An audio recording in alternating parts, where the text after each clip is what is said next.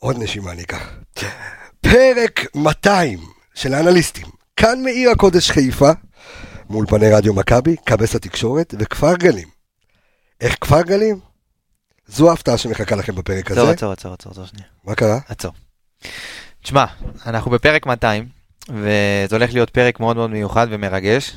אה, הפרק הזה, אנחנו נחלק אותו ככה לשניים, אבל הפרק אתה, קח ככה אתנחתא אחורה. אני אה, אתנחת. אתה, אתה קשה לך, אני יודע שאתה... קשה לי, מה זה? קשה לך, אבל אה, אין מה לעשות, צריך, אה, צריך לפעמים גם להרגיע. ובוא נחזור קצת אחורה, ולפני שנגיע לכפר גלים ונסביר מה בדיוק ומי אנחנו הולכים להיות, אני רוצה לשאול אותך. אתה יודע, פרק 200 של פורמט, אתה יודע שבעיניי זה, זה נהיה בית, האנליסטים זה נהיה בית. ואני רוצה לשאול אותך אם אתה יודע, כש... קודם כל, אתה יודע, רגע, מה, אתה עושה לי התחושה... רעיון עכשיו? כמה דקות, אתה יודע, ככה לפתוח את ה... תכף המאזינים גם יבינו, אנחנו הולכים להיות בכפר גלים, לראיין אה, אחד אז רגע, שמה, זה צריך פתיח או לא צריך פתיח? מה, הפתעת אותי תן עכשיו. פתיח, תן פתיח, פתיח, אז- פתיח ומתחילים. יאללה.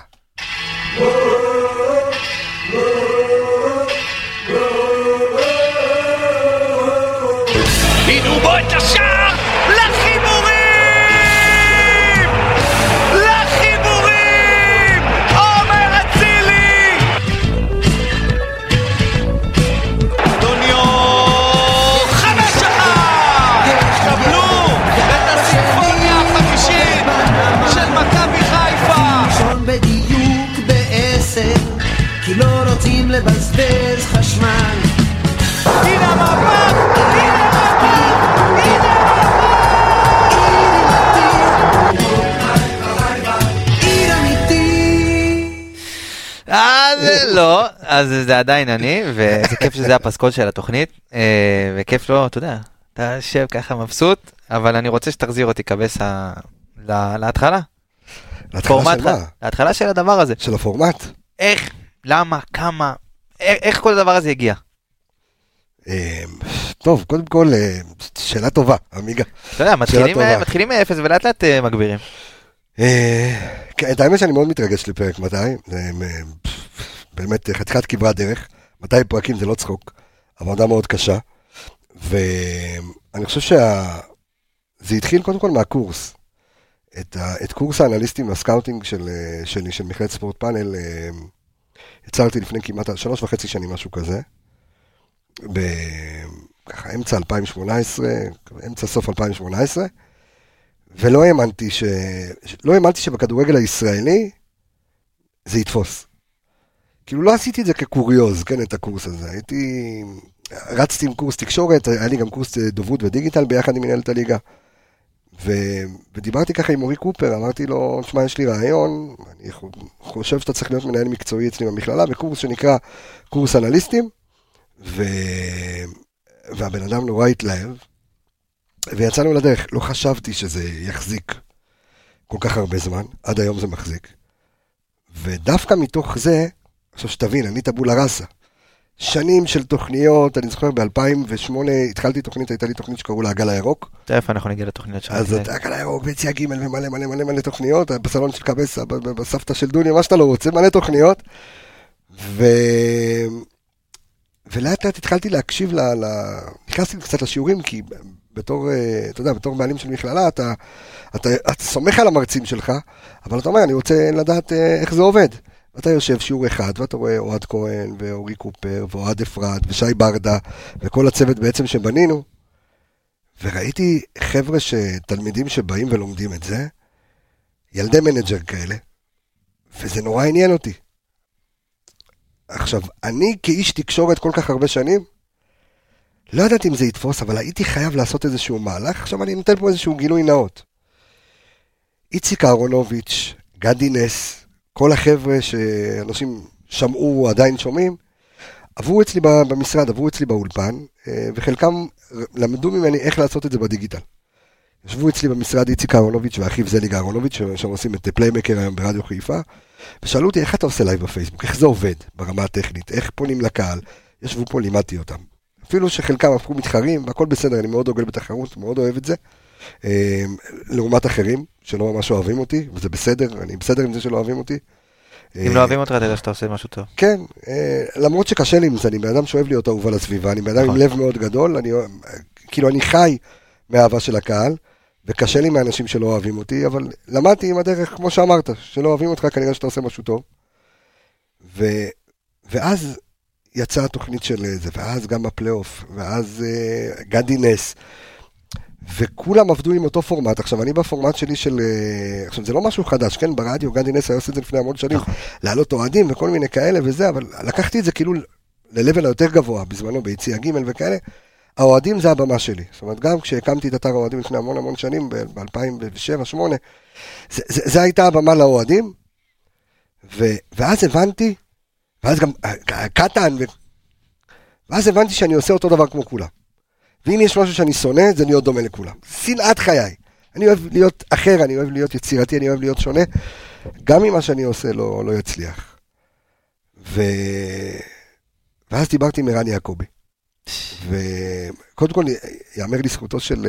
אה, גם זה הפך לפודקאסט, התחיל וידאו. נכון. ואז בזכות אלכס זה הפך לפודקאסט, אבל uh, קראתי לערן יעקבי, דור וייס, שפגשתי אותו בכלל באיזה פאב, למדו, כולם למדו אצלי, סמי פפיסמדוב, אותם החבר'ה שהתחילו איתי, ואמרתי להם, אני רוצה לעשות פורמט, אז גם עידו שטראוס בהתחלה, שנקרא אנליסטים. בואו ננסה לדבר כדורגל, ותוך כדי שאני חושב על הרעיון, נרדמתי. אמרתי לו, מי זה מעניין? מי זה מעניין?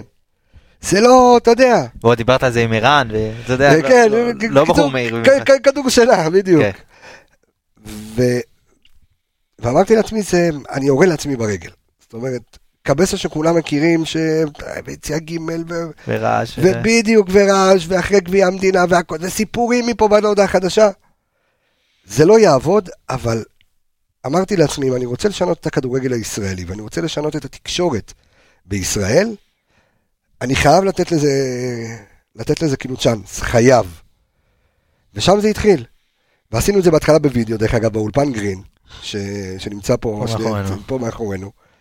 אה, ולהביא קצת גרפיקות, ולדבר קצת על סקאוטינג, ובהתחלה זה קצת היה... זה היה במינונים יותר קטנים, בוא נגיד, נכון. היום ה- זה לאט לאט נכנס. לא, לא, אחרת לגמרי היום. אבל חשבת, אתה יודע, אני אקח אותך לעוד איזושהי נקודה, חשבת שאתה יודע, אחרי 200 פרקים זה, האנליסטים יגיע ל... לאן שהוא נמצא היום? ראית את זה? זה היה, לא. או שעם הזמן, אתה יודע, אתה יודע, אמרתי את זה, ו- ונתנו לנו כמה פעמים הערות, גם בסקר שעשינו, שלפעמים אנחנו מרימים לעצמנו, אבל נכון. אולי בפרק הזה זה בסדר שאנחנו קצת... אה, זה חגיגי, זה כברת דרך, זה ציון דרך, אז מי שככה מתבאס שאנחנו מרימים לעצמנו, אתם יכולים לדלג לחלק הבא שהוא גם יהיה מעניין, אבל אה, אני עכשיו חזרתי מ... הייתי בחומוס אליהו, עכשיו אכלתי חומוס. אוקיי. אה, ישבתי עם חברה טובה, וגם הגיע מישהו ועצר אותי באמצע החומוס, ואמר לי, קבסה, תודה רבה על התוכן. ואני אומר את זה בהמון המון פעמים, ואני חוזר על הנקודה הזו, כי זה נורא ריגש אותי, ולא לא האמנתי שזה יהפוך למה שזה הפך להיות היום, לעוצמה שזה היום, והקרדיט כולו לקהל, הקרדיט כולו למאזינים. לאלה ש... כי יש חלק שאמרו, אנחנו הולכים איתך באש ובמים, לא משנה מה אתה עושה, לא משנה התוכן שאתה עושה, אנחנו איתך. טוב, לא טוב, בוא ניתן לזה גם הזדמנות. ו- ובזכותך, ובזכות אביאל, ובזכות כל הצוות, ואלכס, וכל הצוות שם, הנפלא שאני ככה מקריא בסוף כל פרק, זה הפך להיות uh, מה שזה היום. לא, לא, לא חשבתי שזה יגיע לעוצמות האלה, לא חשבתי שזה יסחוף ככה. מעולה. אז אתה יודע, דיברת, אמרת שמות, אביאל ואלכס וערן, אז עברו פה הרבה מאוד אנשים. אה, המיקרופונים פה, אתה יודע, זה- הסתובבו. חד הסתובבו לגמרי. תספר קצת, אתה יודע, לאנשים ששומעים אותנו, את הפאנליסטים, תספר קצת על הבחירה, ב, אתה יודע, איך אתה, אתה יודע, בסופו של דבר אתה הראש של כל המערכת הזאת, איך אתה מלהק, איך אתה, אתה יודע, בוחר את האנשים, איך אתה רואה את ה- את- את התמהילים של, ה- אתה יודע, של האנשים פה, איך אתה בוחר את זה? תראה, בהתחלה לא היו לי סטנדרטים. אה, וגם מסתבר שפגעתי בול, כן? כן. אבל, אבל לא היו לי סטנדרטים. יש לי סטנדרטים לאנשי תקשורת. זאת אומרת, אני יודע מי יכול להיות טוב אה, ב, אה, במיקרופון.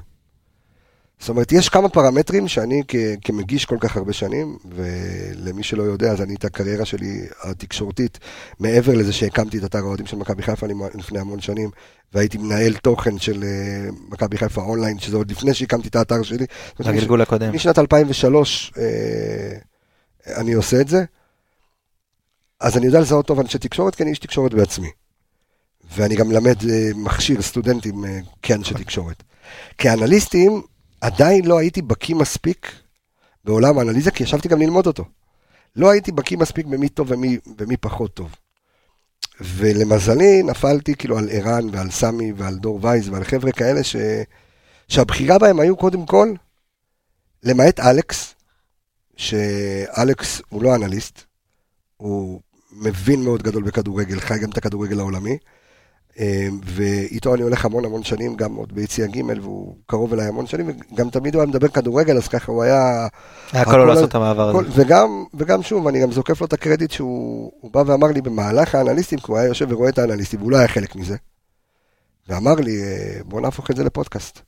כאילו פודקאסט, אני פחות האמנתי, כאילו, עדיין לא חייתי, אתה יודע, הפודיום וכל מה שהולך, והקשבתי לו, אה, הכנסתי אותו פנימה, הוא גם מבין כדורגל, ו...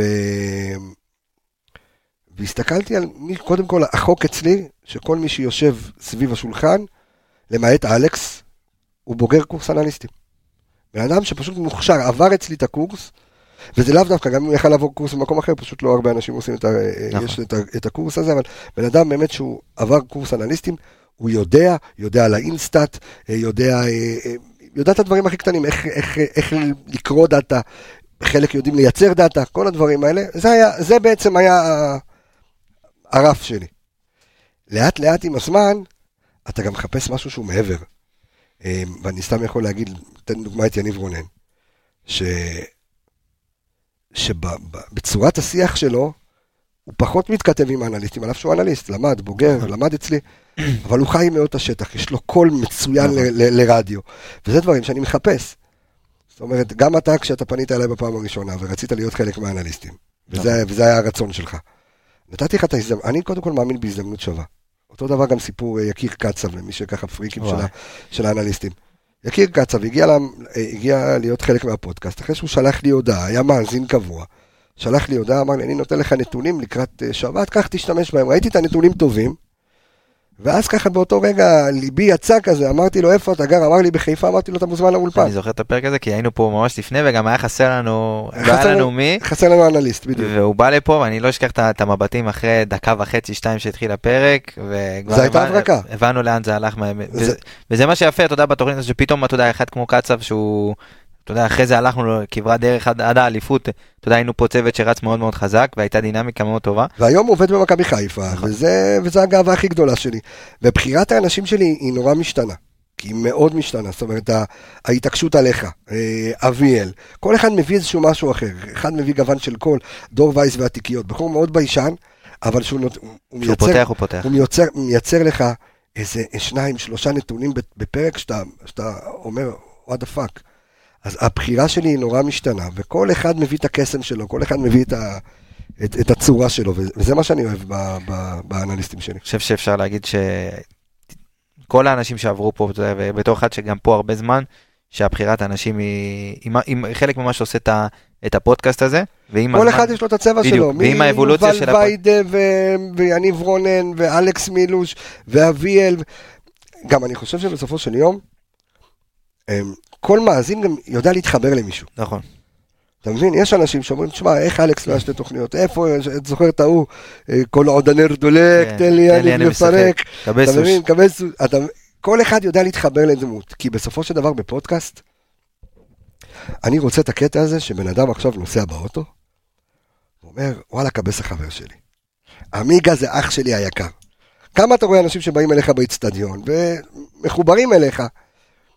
כי זה הרעיון בפודקאסט, להבדיל מתוכנית רדיו, שיש איזשהו ניתוק, כמו איזשהו, אני לא קורא לזה יהירות, אבל איזשהו, יאו, ברדיו, פה בפודקאסט זה אחרת, כאילו זה כל אחד מחובר לשני, זאת הייתה המטרה שלנו, גם שאתה יודע, כל פעם מדברים על זה שאנחנו ממש מרגישים שכאילו אמנם אנחנו מקליטים את זה ואנחנו מאוד מאוד, אתה יודע, אחרי זה זה עולה, אבל כאילו אנחנו מרגישים שכל מי ששומע הוא כאילו איתנו פה בחדר ואנחנו... אני אגיד לך מה, תראה, המאזינים זה בשבילי הכל. אה, אוהדי מכבי זה בשבילי כל העולם. נכון. תמיד זה היה ככה, לאורך שנים. מהתוכניות רדיו שעשינו פה עם אה, קיאל ומשומר ו- וטישיירה, ושנים שהיינו, ש- שהייתי כאילו מנגיש את, ה- את, ה- את, ה- את השחקנים ואת המועדון לקהל. הקהל זה הדבר הכי חשוב לי בעולם. אתה מה- תמיד אומר לי שמכבי חיפה זה פרויקט חייך. ברור, שלא, זה המפעל חיים הקהל שלי. של מכבי חיפה זה... זה מפעל חיים שלי. כי אני חושב שאוהדי מכבי חיפה זה משהו מיוחד, זה משהו שהוא...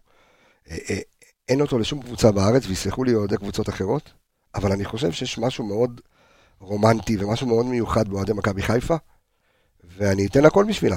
וזה חלק מזה, אתה יודע, זה, זה, זה העולם שלי. מעולה, זה מקשר אותי לשאלה הבאה, כי דיברת על אה, האוהדים של מכבי חיפה ועל הרבה תוכניות שעשית, אז באמת עשית, אתה יודע, יציע ג' ובסון של קבסה, ועשית, היו לך אלף ואחת וריאציות. נכון. בדיוק. מתי הבנת, תן לי איזשהו רגע שהבנת שהאנליסטים זה יוניק, זה משהו שלא... תן לי איזה רגע כזה, שהבנת שאנליסטים זה, זה מיוחד. רוצה סגירת מעגל? יאללה, לך. פרק 100. בפרק 100, שעשינו אתה, אני ואביאל, נכון. אה, קראנו לזה בום זום, וואי, היינו, נכון, היינו את זה בזום, נכון. היה תקופת קורונה, ואמרנו בוא ניתן לאנשים אופציה, וה... ואז הייתה מגבלה כאילו של 100 איש. נכון, היה- בכלל רצינו בהתחלה להביא את ברק, אבל בדיעבד הסתבר שאתה יודע, הרווחנו דברים כן, אחרים. כי היה איזשהו הפסד נכון. וזה, וברק אה, הבטיח לי, אז אמר לי שהוא יבוא, עכשיו הוא הבטיח, התחייב לי שהוא יבוא בסיום העונה. אה, עוד מעט תהיה הפתעה גם בחלק השני של הפרק, נכון. אבל אה, אני יכול להגיד לך שהיה רגע המתנה, היה כזה רגע המתנה ב... בזום. כשעלו לזום, והיינו במגבלה של 100 איש, היה לי את החשבון הזה של 100 איש, כן. היה, היה מפוצץ, ועד שהתחלנו לדבר, והערכנו שם גם קניה סייר, נכון, ואורן יוסיפוביץ'. והבאנו כל מיני אורחים מגניבים כאלה, אבל הסתכלתי רגע בחלונות הקטנים האלה על, על הקהל, שהסתכל, והציפייה שלו, והדברים שכתבו שם בצ'אט, הבנתי, הפורמט הזה עובד. אנשים מחכים, תשמע, הבנתי את זה לפני כן, אבל, אבל זה כאילו נתן לי איזושהי חותם, איזושהי גושפנקה, שאנשים מצפים לנו, אנשים מצפים לשמוע מה שאנחנו אומרים. שאנחנו מובילי, אני לא, לא אקרא לזה מובילי דעה, אבל אם אתה היום נותן איזשהו אה, אינפוט על, על, על טקטיקה, על מערך טקטי, אנשים מחזיקים מה שאתה אומר. אנשים מחכים לזה. ובפרק המאה שם זה נתן לי את הסוויץ'. יפה. ככה, אחרונות לסיום, תן לי איזשהו פרק שאתה אתה, אתה אומר, וואלה, זה הפרק שאתה, שאתה לא תשכח אותו, בח- שאתה לא תשכח אותו. הפרק הכי חזק שהקלטת של האנליסטים. אני שם את הרעיונות בצד. אוקיי, שם נכון. את הרעיונות בצד. רעיונות זה-? כי זה... אתה יודע, סיפרתי השבוע, כאילו, אנשים שאלו אותי ביציע השבוע נגד חדרה, נו, מה פרק 200, פרק זה וזה, ופתאום אחד, אין, על הפרק, מלא, תמימי דעים, הפרק עם דוניו. אה, הפרק עם דוניו שיגע אנשים. גם עם וייזינגר, דרך אגב. ואני שם רגע את הרעיונות בצד, ואני גם שם את הפרק אחרי מכבי תל אביב, כי הוא אחד הפרקים הכי מאוזנים שהיו אחרי הניצחון במכבי תל אביב 3-2. כן. אחד הכי מאוזנים שהיו. אחרי, הכי מואזן זה סן סן מנחם, מנחם. זה השני. סן מנחם הגיע בסביבות משהו כמו 85, 85, 85 אלף אה. אה, האזנות, מכבי תל אביב 70 ומשהו אלף, והפרק הכנה לקונפרנס ליג. אתה, אני ואביאל, ישבנו שם, באמצע הפרק, הלב שלי התרחב, אמרתי, יש פה פרק מיוחד. ווואלה, לא... אמרנו את זה גם בפרקים הקודמים. התקשרו אליי ממכבי חיפה וביקשו את אביאל אה, שיבוא, וכל ה... ו- ושמעו את הפרק, כל הצוות המקצועי. כל הפרק, כל הצוות המקצועי שמע אני את זה. זוכר, דיברנו על זה ב... שניים מהצוות המקצועי הבכיר, דיברתי איתם, נכון. ו...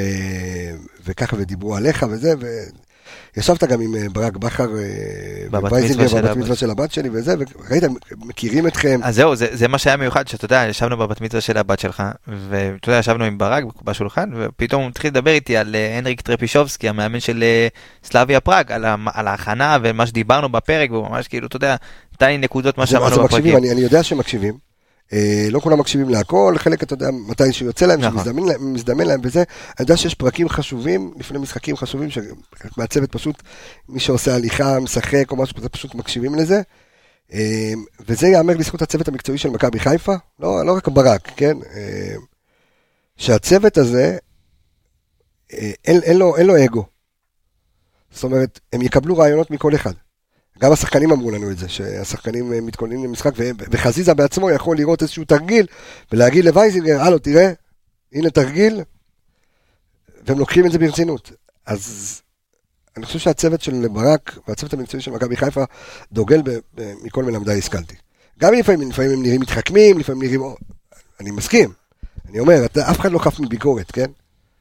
אבל, אה, אבל כן, אה, לפעמים הפשטות נראית כל כך מתוחכמת שזה יכול לבלבל. כן, ולפעמים זה פשטות, נכון? ולפעמים זה לפעמים זה מתוחכם. פשטות שנראית... אנחנו אף פעם לא יכולים לדעת. נכון.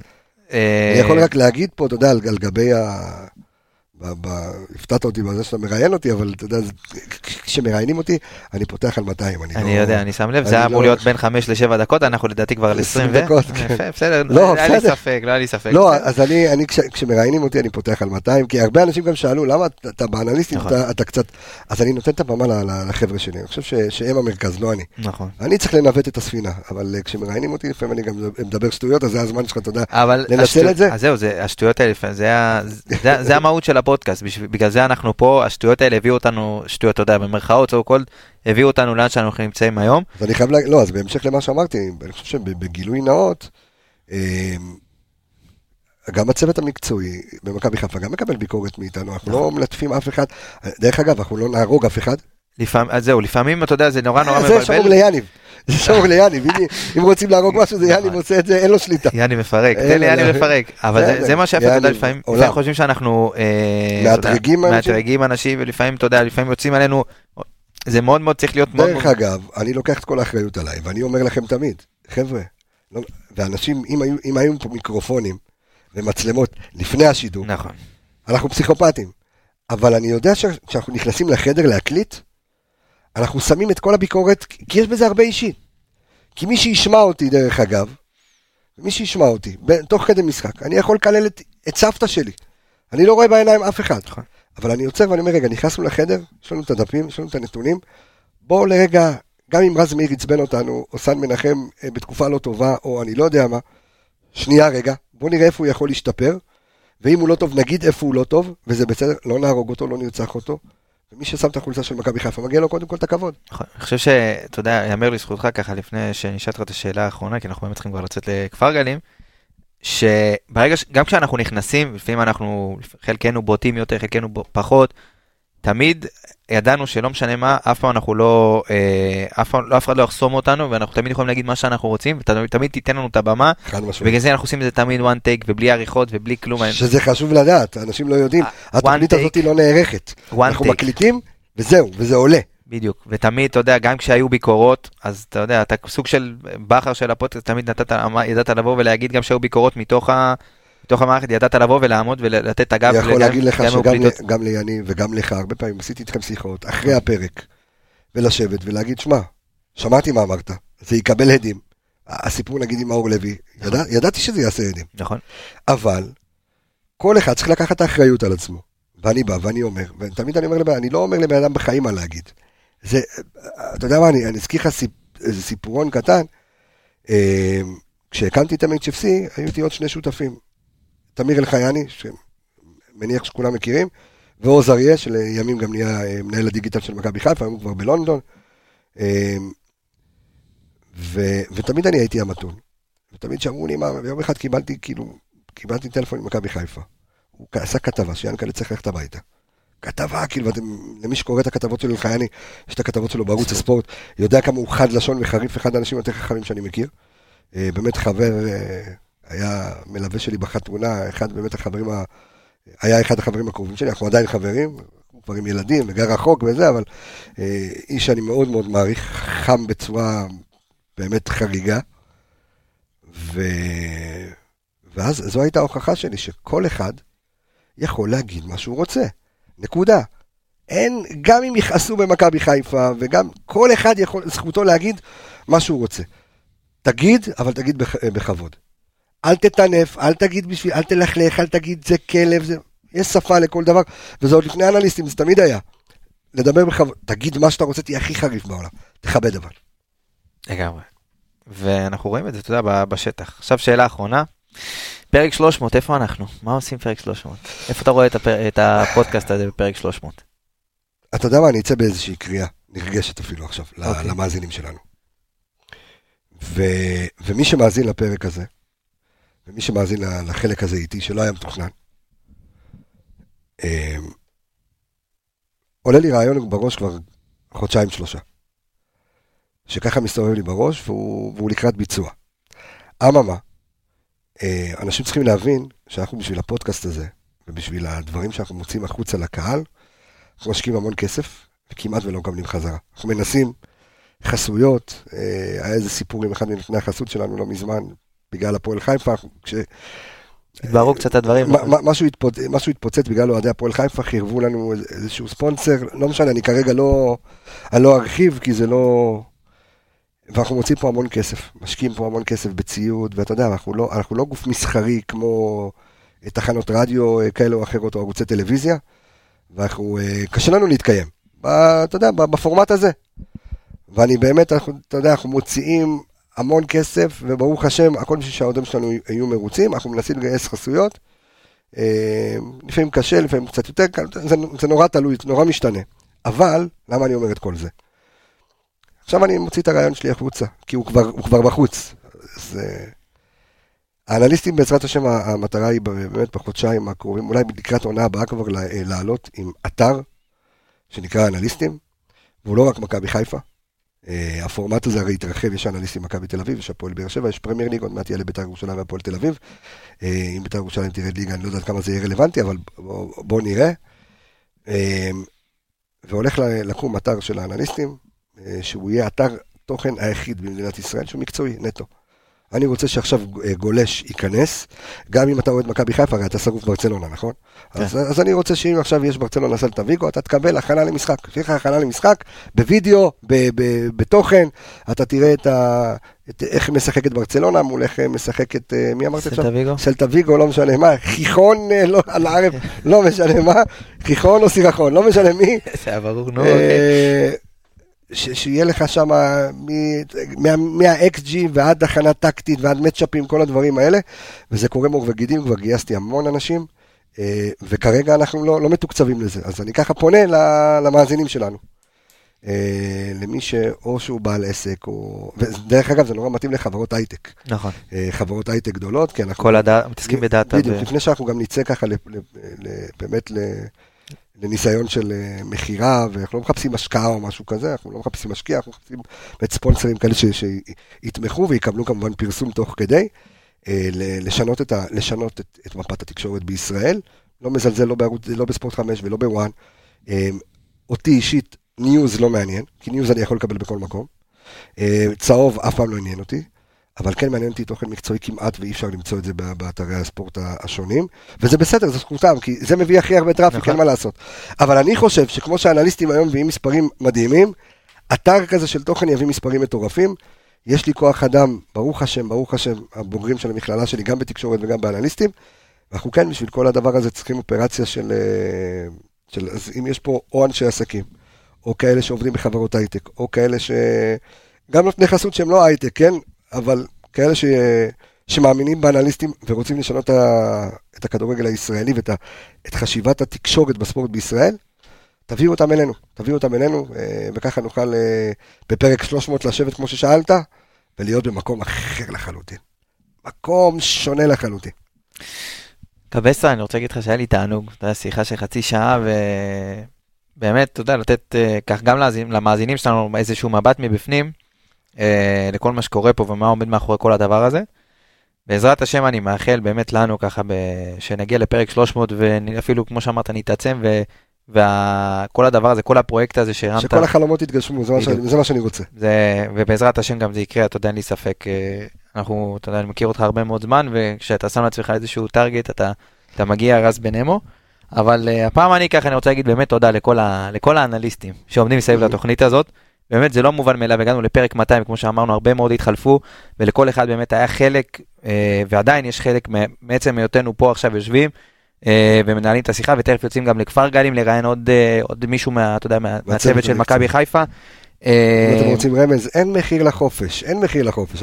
אין מחיר לחופש, כן? אין מחיר לחופש. אה, כאילו, אה, כאילו, אה, זה מילה נרדפת. נפל, נפל לך האסימון, אה? נפל, אוקיי. אה, נרדפת.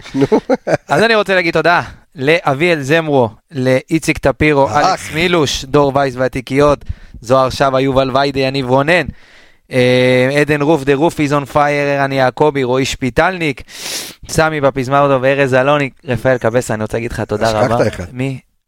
אתה, אני? אור עמיגה. אור עמיגה. אני אור עמיגה. אני אור עמיגה, תודה רבה רפאל קבסה, אנחנו טסים לכפר גלים, ואנחנו... ועוברים לחלק הבא של התוכנית, לא לזוז, שלא תתנתקו, אתם- רואים ב- אתה יודע, ניתן- רמז, ניתן רמז? אמרתי, אין מחיר לחופש. לא, אז אני אתן עוד רמז. כן. השם שלו בגימטריה, שם ושם משפחה, כן. יוצא 1006. אוקיי. מה עוד 1006? תן- אתם תדעו ברעיון. אה, אוקיי. וכמו שהבטחנו לכם, פרק חגיגי. היו כאן המון לאורך אה, 200 הפרקים ה- הללו, גיא צרפתי וסן מנחם ווייזינגר ואדם דיוויד ומי לא. ואני יודע שבתחילת העונה היו לכם המון שאלות, ורציתם לדעת הרבה דברים, אנחנו מקבלים את השאלות כל הזמן, אז הבאנו אותו לפרק חגיגי, לפרק 200. שלום לך, דרור שמשון. שלום רב, לכבוד הוא לי. איזה כיף שאתה איתנו. להיות האורח של אה, פרק מספר 200. תשמע, אתה קודם כל, אתה חצי טיפה לתריד ככה את המיקרופון אליך, זה, שנשמע, או... עכשיו יותר טוב? מעולה. אה. אמ, אתה יודע, כמו שאמרתי קודם בפתיח, אה, היו לנו המון דמויות מקצועיות, שכל אחת באמת לימדה את המאזינים שלנו משהו, ותמיד היה איזשהו נדבך, איזשהו משהו חסר. ובוא לא נשכח גם שלאורך השנתיים, זה השנה השנייה שלך במכבי חיפה. אז היו, אתה יודע, כל העניין הכושר וכל העניין הפיזיות והפציעות, והיו מלא שאלות לאנשים ולא ידעו וכן זרקו, אנחנו נפתח הכל ונדבר כאן על הכל, ונבין את החשיבות ואת המהות של הכושר במכבי חיפה. אז לפני שאני אכנס, כי אמרנו את זה גם בפ- בפרקים האחרונים, עמיגה, שמכבי חיפה הרי מה לקחה, מה ההבדל השנה בין מכבי חיפה של השנה לעונה שעברה? הקצב.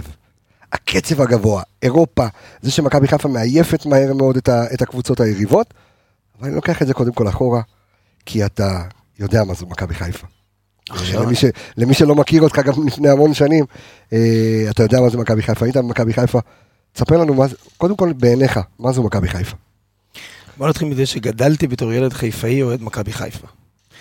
אה, נמשיך מזה שהייתי מצייר את הסמל של מכבי חיפה במקום ללמוד למבחנים.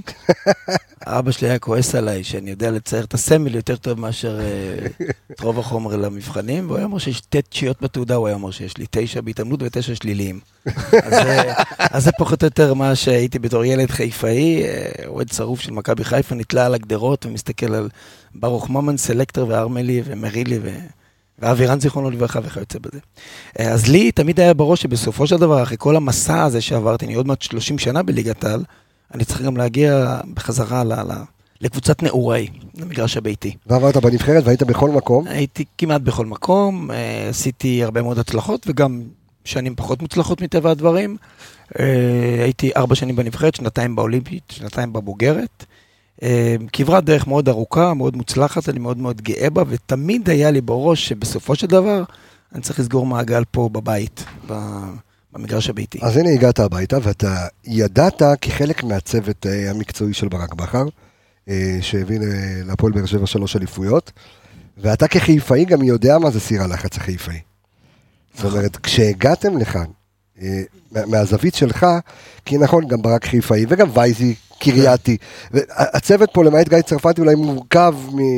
מחבר'ה מחיפאים כן. שמכירים אה, מה זו מכבי חיפה, אתה חיפאי, יליד הרחובות החיפאים, מבין את, ה, את, ה, את העוצמה ואת הלחץ שהיה כאן, אתה, אתה הבנת לאיזה סיר לחץ נכנסים כאן. בוא נשים עכשיו בצד את זה שאני ילד חיפאי שגדל כן. פה, אני המון המון שנים בכדורגל, אני, ידע, אני ידעתי בדיוק מה זו מכבי חיפה, ואנחנו ידענו בדיוק לאן אנחנו מגיעים, מבחינת רמת הציפיות, העוצמה, המסורת, הלחץ סביב כל אימון וכל משחק, אבל אנחנו חיים את העולם הזה, זה משהו שאנחנו אה, בשבילו נכנסנו למקצוע, והלוואי שרק ככה יימשך, שתמיד נהיה בתוך הלופ הזה של האדרנלין והלחץ והציפיות הגבוהות.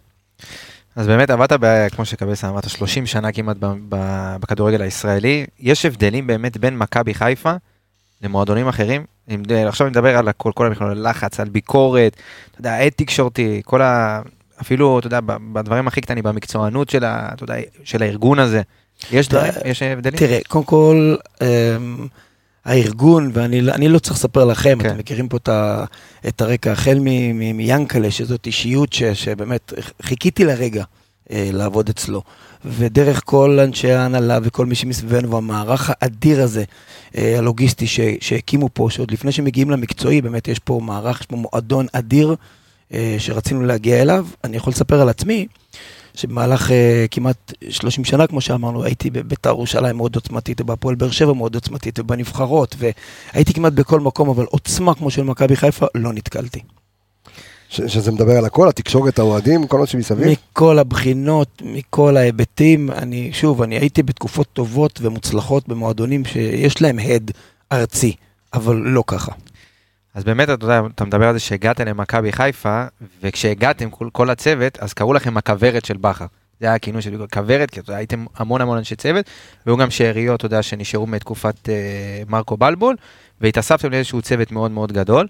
אז ככה, תספר על, על הימים הראשונים, מתחילים לבנות, אתה נכנסים למועדון חדש, איך זה עובד, אתה צריך להנחיל את ה... אתה יודע, אתה מגיע כ, כראש המערכת, או איך זה עובד בימים אתה הראשונים. אתה יודע מה, אני אני מחדד את השאלה. אתה מגיע לכאן ואתה אומר, אני מדבר על העולמות שלך, על העולמות של הכושר הגופני, של הפיזיולוגי, כל מה שמסביב. האם אתה בא ואומר, "אה, צריך לעשות פה סדר, או שאתה כבר אתה משתחל לתוך מערכה זו ואומר, שאלה מעולה, זו שאלה מעולה. אני גם אסביר לך למה. ראשית, הצוות הזה שלנו מביא איתו המון המון המון ניסיון ועוצמה, ואנחנו אה, נותנים גב אחד לשני ומאוד מאוד מחוברים ומסונכרנים, זה יתרון עצום. אה, ביחד עם זה, בוא נודה על האמת, שנה לפני שהגענו, מכבי חיפה הייתה קבוצה טובה מאוד. נכון, היא הייתה קבוצה שעושה הצגות, קבוצה שרצה בצורה טובה ומרשימה, כך שידענו. שאנחנו באים לתת עוד איזשהו פוש ולעלות עוד, לקפוץ עוד מדרגה או שתיים, ולחצות את הקו הראשונים, להיות אלופים. אנחנו ידענו שאנחנו יכולים לעשות את זה, אבל אתה צריך עדיין לעשות ולא לדבר. אה, מבחינתי ברמה המקצועית זה היה קצת יותר מורכב, כי אני הגעתי עם ה-DNA שלי, עם המון המון המון ידע וניסיון אה, שרכשתי, להתחבר בצורה נורא נורא טבעית לאורי הראל שישב פה כבר הרבה מאוד שנים, אנחנו נדבר עליו סביר להניח בהמשך, אה, אבל גם להתחבר, כמו שאמרתם, לצוות האנגלי, שמבחינת מכבי חיפה היה חשוב להם להשאיר אותם, הם הרגישו זה שהם יכולים... גרופס ונאל קלארק. נכון מאוד, שהם הרגישו שהם הם יכולים להועיל לנו, ברק הסכים לקבל את זה כי ברק הוא בחור קשוב ש, שלא פוסל דברים מהסוג הזה. ולכן היה פה קצת יותר מורכב מבחינת הצוות הפיזיולוגי להיכנס אפשר לעניינים. להגיד, אפשר להגיד משהו על, על ברק, ואתה יכול לאמת את זה, כי אה, אנחנו מכירים אותו כאן ממכבי חיפה. אמרת את המילה קשוב, אה, זה נדמה כי אה, מכבי חיפה, או לפחות ברק בכר, אם אני מסתכל על- הטופ, הוא, הוא יכול לקבל רעיונות מכולם. זאת אומרת, אין, אין אצלו, זה מה אני אומר ונגמר הסיפור. א', הוא פתוח וקשוב. מצד אחד, הוא עם המון ידע ומאוד מאוד חרוץ ומאוד מאוד אמיץ. מצד שני, אין לו שום בעיה להקשיב. אה, עכשיו חזרנו לכל נושא עבודת הצוות, אז אנחנו תכף נגיע טיפה למקצועי, ועד כמה מאמן כושר גופני, בעצם המערך השתנה, אתה לא רק עושה את אימוני הכושר הגופני, אתה אוקיי. סוג של ממליץ למאמן על המסגרת מבחינת ניהול העומסים.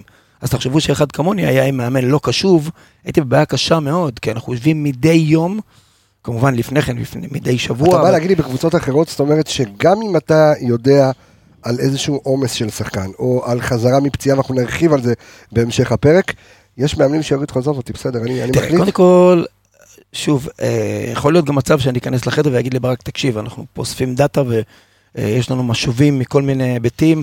אה, אם אתה מתלבט כרגע בין אה, ג'אבר לבין פאני, אני הייתי הולך על ג'אבר, כי פאני מאוד מאוד עמוס, הוא יכול להגיד לי תודה רבה על העצה, אבל אני הולך על פאני, זה בסדר כן. גמור. אני רק אמור להביא את ההיבט הפיז- הפיזי. אה, אני גם יכול לגשת ולהגיד לו במהלך משחק, אה, אה, שזה לא קורה הרבה, אבל אם יש משהו שהוא דרמטי, אה, תשמע, אני הייתי מחליף את אה, שחקן X, והוא יגיד לי, אני הולך איתו עד הסוף, מה יהיה יהיה. זה בסדר גמור, הוא הבוס והוא מחליט, אנחנו צריכים רק לתת לו אינפורמציה, ולא יותר מדי. אתה יודע מה, זה, זה מדהים מה שאומר כאן, אה, אם אתה זוכר את, ה, את השיעורי חוץ אה, שעושים לאנליסטים, זה אותו הדבר, זאת אומרת, ההנחיות שאנחנו נותנים לאנליסטים אצלי במכללה, זה חברים, אתם יכולים, אתם מהזווית המקצועית שלכם לבוא ולהגיד, אני רואה X, Y, Z, בסופו של דבר מי שמקבל את ההחלטה, זה המאמן. לחלוטין. זאת אומרת, גם ראינו את ברק במהלך השנה, כשדיברו על פציעות וכזה, הוא אמר, זה לא כאילו שהוא עמד מאחורי דרור שמשון, הוא אמר, אני מחליט, זאת אומרת, אם אתם רוצים לבוא בטענות, תבואו אליי. קודם כל זה שוב מעיד על האופי המיוחד ש, של האיש הזה, שנותן לכולנו, אה, שם מטריה מעלינו ו, ומכליל את כולנו כמו משפחה אחת, שבאמת לטוב ולרע אה, אנחנו ביחד, והוא זה שלוקח את ההחלטות בסופו של דבר.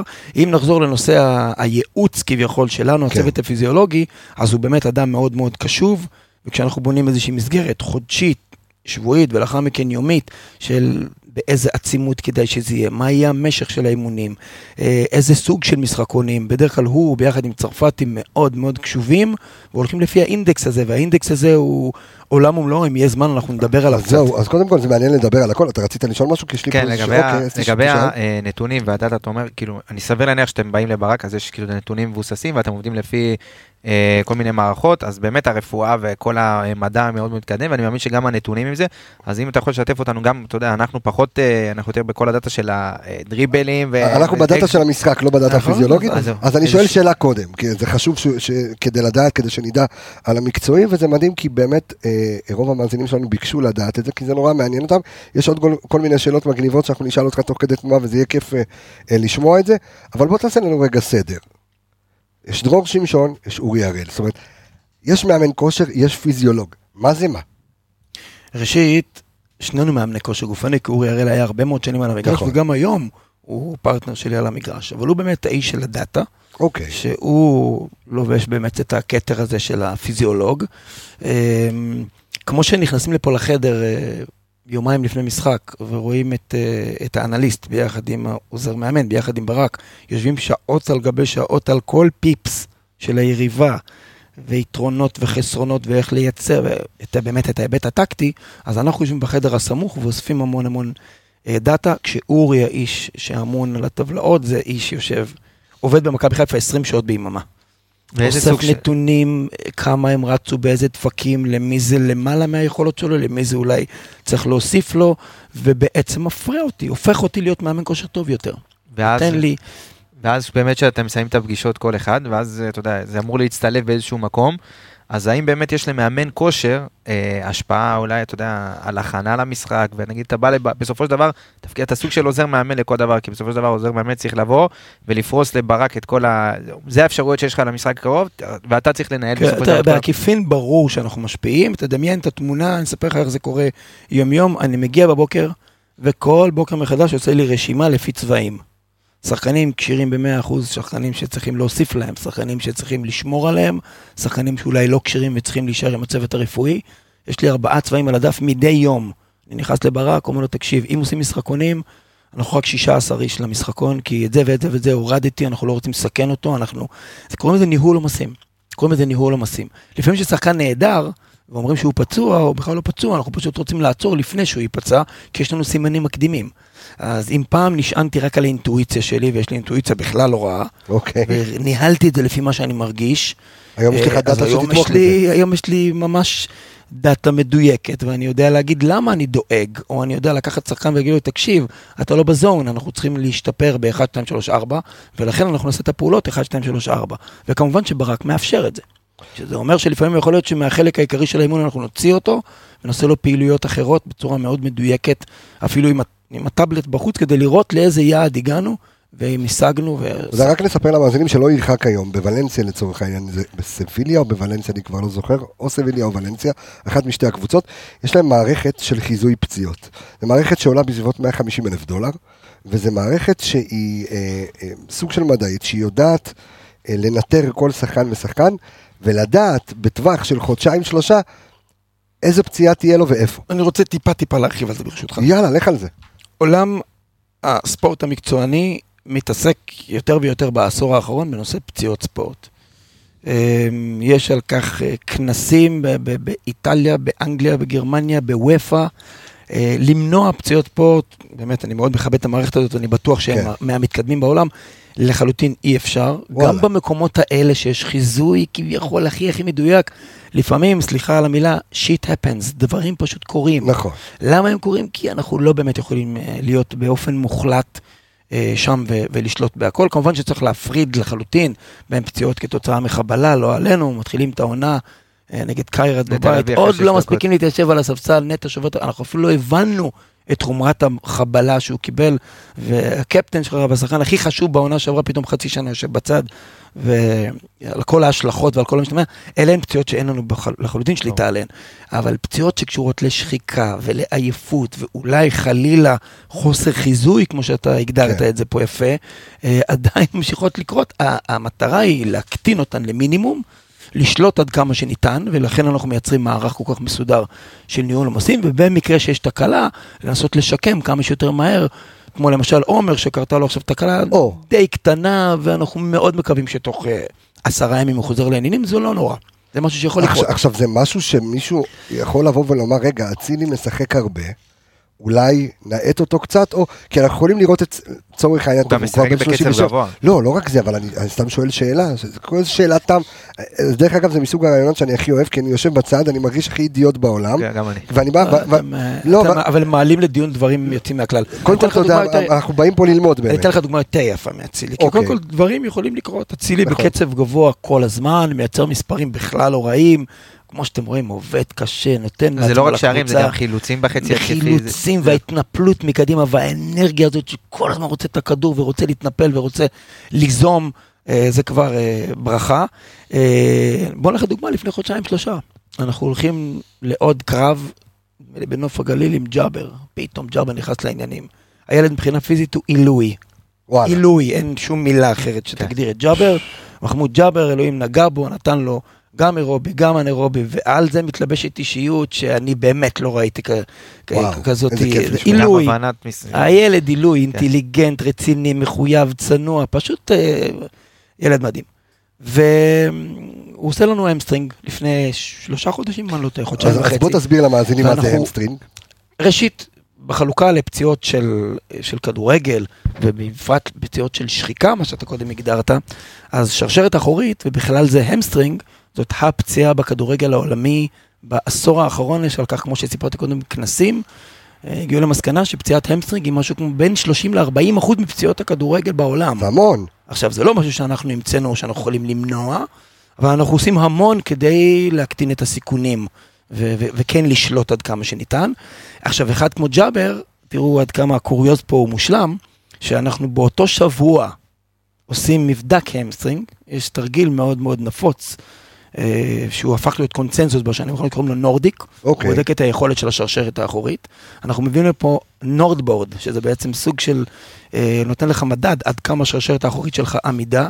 הוא עושה תוצאה הכי חזקה במכבי חיפה, ואחת החזקות שראיתי ever.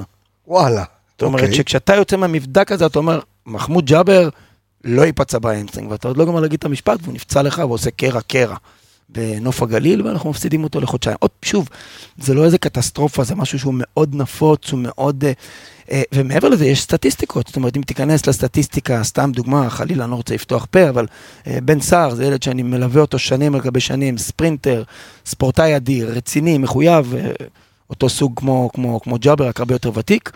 אבל בן כמעט כל שנה יש לו פעם, או לפעמים פעמיים hamstring. עכשיו השאלה... אז הוא אבל- נעדר שבועיים וחוזר, אין פה איזה משהו שהוא אה, יוצא מגדר הרגיל. אז דרך, דרך אגב, אה, כשהכנו את הדוח על גודסוויי דוניו בעונה שעברה, למי שזוכר, אז הוצאנו את הדוח, ואז הסתכלנו וראינו שגם בקבוצות האחרות שלו, הוא פעמיים שלוש בשנה. hamstring. זה עוד לפני שהוא הגיע למכבי חיפה. זאת אומרת... זאת אומרת את- שיש פה המון כן. המון גנטיקה, וכשאנחנו מגלים שחקן עם כזה רקע, כמו גודסווי, אולי נדבר אחרי זה על ריין, אם אתם תרצו, ריין גם מאוד כן מעניין לדבר עליו. כן. אה, מקרה קצת מיוחד. אז אנחנו כמובן נכנסים לתהליך מיוחד אינדיבידואלי, כי העבודה שלי היא קודם כל קבוצתית, אבל המון המון אישית. אין פה שבוע שאין פה אימונים אישיים. לפעמים שלושה אנשים, לפעמים ארבעה אנשים, לפעמים אינדור בחדר כושר, לפעמים בחוץ, כל מיני תוספות של אה, אלף ואחד מרכיבים שאנחנו מרגישים גופנית שהם צריכים.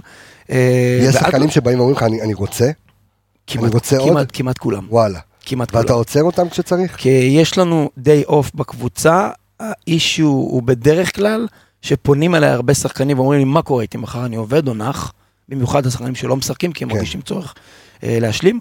ואנחנו מנהלים את זה, אנחנו מנהלים את זה, אנחנו כמובן עושים המון השלמות, אה, אורי הראל נמצא פה בימי חופש, תומר, סרגי ומדחת הצוות הרפואי שהם כן. גם אנשים מדהימים ומחויבים שאין לי מילים לתאר את זה, נמצאים פה בימי חופש. אני נמצא פה לא, לא פעם ולא פעם בימי דרך חופש. אגב, אנחנו פה, ביום חופש, אין פה, אנחנו כאן בכפר גלים, אין פה אף אחד. אני בטוח. שהרבה שחקנים היו פה בבוקר, יכול להיות... אה, אחרי לא. ברור. בבוקר, וחלקם גם מקבלים אה, ממני אונליין תוכניות אה, מה לעשות, כי לפעמים אתה רוצה גם מנטלית קצת להזיז אותם כן. מהזון הזה של לבוא למתחם, אז אתה נותן להם תוכניות, ותאמין לי שהם עושים גם עושים.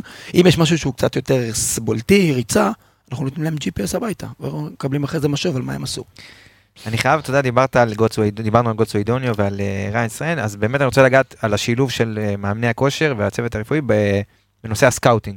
זאת אומרת, עכשיו יש שחקן, אני מניח שמחלקת ה scouting יושבת ומכינה דוח על שחקן, ויש שחקנים שבאמת יש להם פציעות אה, חוזרות, ואתה יודע, מן הסתם scouter צריך לרשום, scout צריך לרשום את הכל בתוך הדוח. שאלה אם נגיד אחד כמו ריאן סטריין או גודסוויי דוניו, כשמכינים עליו את הדוח, קוראים לך, כאילו, יש איזושהי פציעה, אז באמת זה, זה בא לידיעתך ואתה כאילו ממליץ, אתה יודע, ב- אני אענה לך בצורה קצת מתחכמת. צריכה להיות פציעה מאוד נדירה, כדי שמישהו מהצוות הפיזיולוגי או הרפואי יגיד, חבר'ה, אל תיגעו בשחקן הזה. כי שוב, פציעת ה hamstring היא מאוד מאוד שכיחה. שכיחה, כן. וגם היא קורית שוב ושוב, אתה אומר, אני אנסה לנהל אותה עומסים, לחזק לו את השרשרת האחורית, אני מקווה שאני אמנע מזה. זאת לא סיבה לא לגעת בשחקן. אבל זה יפה ששאלת, כי יכול להיות שאנחנו צריכים עוד יותר להתעמק ועוד יותר להכין את, את עצמנו לפני שמביאים לי פה כל אחד. אבל שוב, חבר'ה, תסתכלו ימינה-שמאלה, ספרד, אנגליה, אה, לכו גם לארצות הברית. יש תמיד... עדן עזר, אה, בייל. יש שחקנים. שנפצעים, ויש גם שחקני רכש טובים מאוד, שבאים עם רקורד מדהים, ולא מצליחים במקום מסוים מסיבה כזו או אחרת, זה משהו שהוא חלק מה... אתה יודע מה, אז בוא כבר, כבר הוא הזכיר, ואני אשאל אותך, ריין סטריין זה חוסר מזל של שחקן? תראה, בכל... כי על, פניו, הנושא- כ- כי על פניו כשחקן, ואנחנו פה שמים רגע את הכובע של האנליסטים, כשהוא שיחק עשה עבודה נהדרת. אנחנו ראינו מיד שהוא שחקן טוב. אה, כשהתחלתי את דרכי כמאמן כושר גופני, זה היה באמת נטו נטו פיזיולוגיה. כמה הם ירוצו, באיזה קצב, מי יצליח להתאושש, כמה ספרינטים, וכולי וכולי וכולי. עם השנים לאט לאט הבנתי יותר ויותר ויותר עד כמה הסינכרון המוחלט הזה בין העולם הפיזי לעולם המנטלי הוא, הוא, הוא פשוט אה, אי אפשר בלעדיו. בכל הגעה של שחקן זר יש גם את העניין של האישיות שלו, המנטליות שלו, היכולת שלו להסתגל, היכולת שלו לעמוד בעומסים, היכולת שלו להיכנס לקצב מסוים. וריין, הליקוי העיקרי שאנחנו מצאנו בו זה שפשוט אנחנו לא מצליחים להרוויח אותו. אני לא בטוח שזה היה נטו נטו פיזית, אבל גם כששחקן יש לו קצת כאבים או איזושהי תקלה, זה נורא שאלה איך הוא זאת מתנהל אומרת, סביבה. אתה יודע מה, אני ופה- עכשיו, זה נקודה, ש, נקודה מדהימה שאומר כאן דור, כי אני עכשיו הולך רגע לאחת הפציעות שלו, אני, שהוא התחיל למרר בבכי. באשדוד. כן, ואז אתה, יכול, ואתה אומר, יכול להיות שהשחקן, ברמה הנפשית, כאילו כבר לא מתאושש עם זה, אפילו שפיזית הוא כן יכול להתאושש. אני, אני אגיד לך יותר מזה, קודם כל, אני מסכים איתך. שנית, אה, עומר אצילי, שאני לא צריך להסביר לכם על כן. החשיבות של הקבוצה, עשה פציעה, שוב, אה, לא, לא, לא רצינית מדי, אבל הוא עשה פציעה קטנה, וישר ירד. אורי הראל כדרכו אה, עשה פרוטוקול מדוקדק, מה הולך לקרות איתו בשבוע הבא, מתי הוא ירוץ, באיזה קצבים, מתי הוא יעבור אליי לעשות כבר דברים יותר מוגברים וכיוצא בזה. שלחנו את זה כמובן לעומר, הוא התקשר אליי מיד זועם, מה פתאום, אני לא מחכה שבועיים, אני רוצה עכשיו לחזור. זה נורא תלוי מי אתה, איך אתה מתנהל סביב כל דבר, הוא רוצה עכשיו לחזור. תשמע, אתה, נ- אתה מרים לי להנחתות, אנחנו, נע, אנחנו נעצור אותו, כי אנחנו מבינים שאנחנו לא רוצים לקחת שום ריסק איתו. זאת אומרת, יכול להיות שלביתר ירושלים, אני אוכל להגיד לברק, תשמע, עומר, עומר שמה. עומר כבר מייצר את המהירויות שלו, אה, עומר כבר, אה, אה, הוא בסדר, וברק יגיד לי, עזוב, בוא נחכה עוד כמה ימים. כי זמן הוא פקטור מאוד מאוד משמעותי. אם תיקח את ריין, אז על כל תקלה קטנטנה, פתאום הוא נבהל, לקח שני צעדים אחורה, והשבית את עצמו, כי אני הרי לא יכול להכריח שחקן להגיד לו, אתה מרגיש טוב, תתאמן, או תשחק. וזה כבר נהיה too much, והמאמן קורא לנו, אומר לנו, חבר'ה, אני לא מוכן לרוץ לאליפות עם שחקנים שהם יום כן, יומיים לא. והוא עושה את המהלך. איפה הנקודה שבה השחקן מחליט, יש לו איזשהו say בלבוא ולומר, דרור, ברק, אני מרגיש סוף הדרך, אני מרגיש מוכן לשחק, אתה, יש, לו, יש לו say בכלל? פעם, פעם, כאילו, פעם. כי, כי אומרים, אז זהו, כי, כי אומרים שהשחקן, הפרשנים של אז, ואתה שומע את זה, שחקן יודע, מרגיש מתי הוא צריך לחזור, ו- והיום יש- בעידן של דאטה, כנראה שלא. יש פרוטוקולים מסודרים, ולכן הכנו כדוגמה לעומר משהו מאוד מאוד מסודר, ועדיין אנחנו נהיה מאוד ניזונים מהמשוב שלו. ותוך כדי, אם הוא יתחיל לדחוף את עצמו וייצר לנו דאטה, שהיא תוכיח שבעצם הוא כבר בזונים שלו, כי לכל שחקן יש פרופיל. אני לוחץ על כפתור ומקבל את הפרופיל של סן מנחם, את הפרופיל של נטע. מה זה אומר? כמה במהלך יום אימונים, משחק, שבוע אימונים הוא מייצר קילומט, קילומטראז', ספרינטים, היי ספיד, שזה בקצבים מסוימים, מה הדפקים שלו, וכשאני רואה שהוא מתקרב לפרופיל שלו, אני מבין שאני יכול להחזיר אותו, אבל שוב, תמיד כדאי לקחת צעד אחורה ולהיזהר ולא לקחת ריסקים. עם אחרים, אתה רוצה לדחוף אותם כי אתה מרגיש שהם קצת נתקעים, אבל זה כמעט לא קורה אצלנו. כמעט לא קורה אצלנו. אני, בוא, בוא נעשה איזה שוב, אתה יודע, אני, אתה יודע, עשינו הרבה ראיונות עם אנשי צוות במכבי, פה אני מרגיש שאני לומד full, אבל, כן. באמת.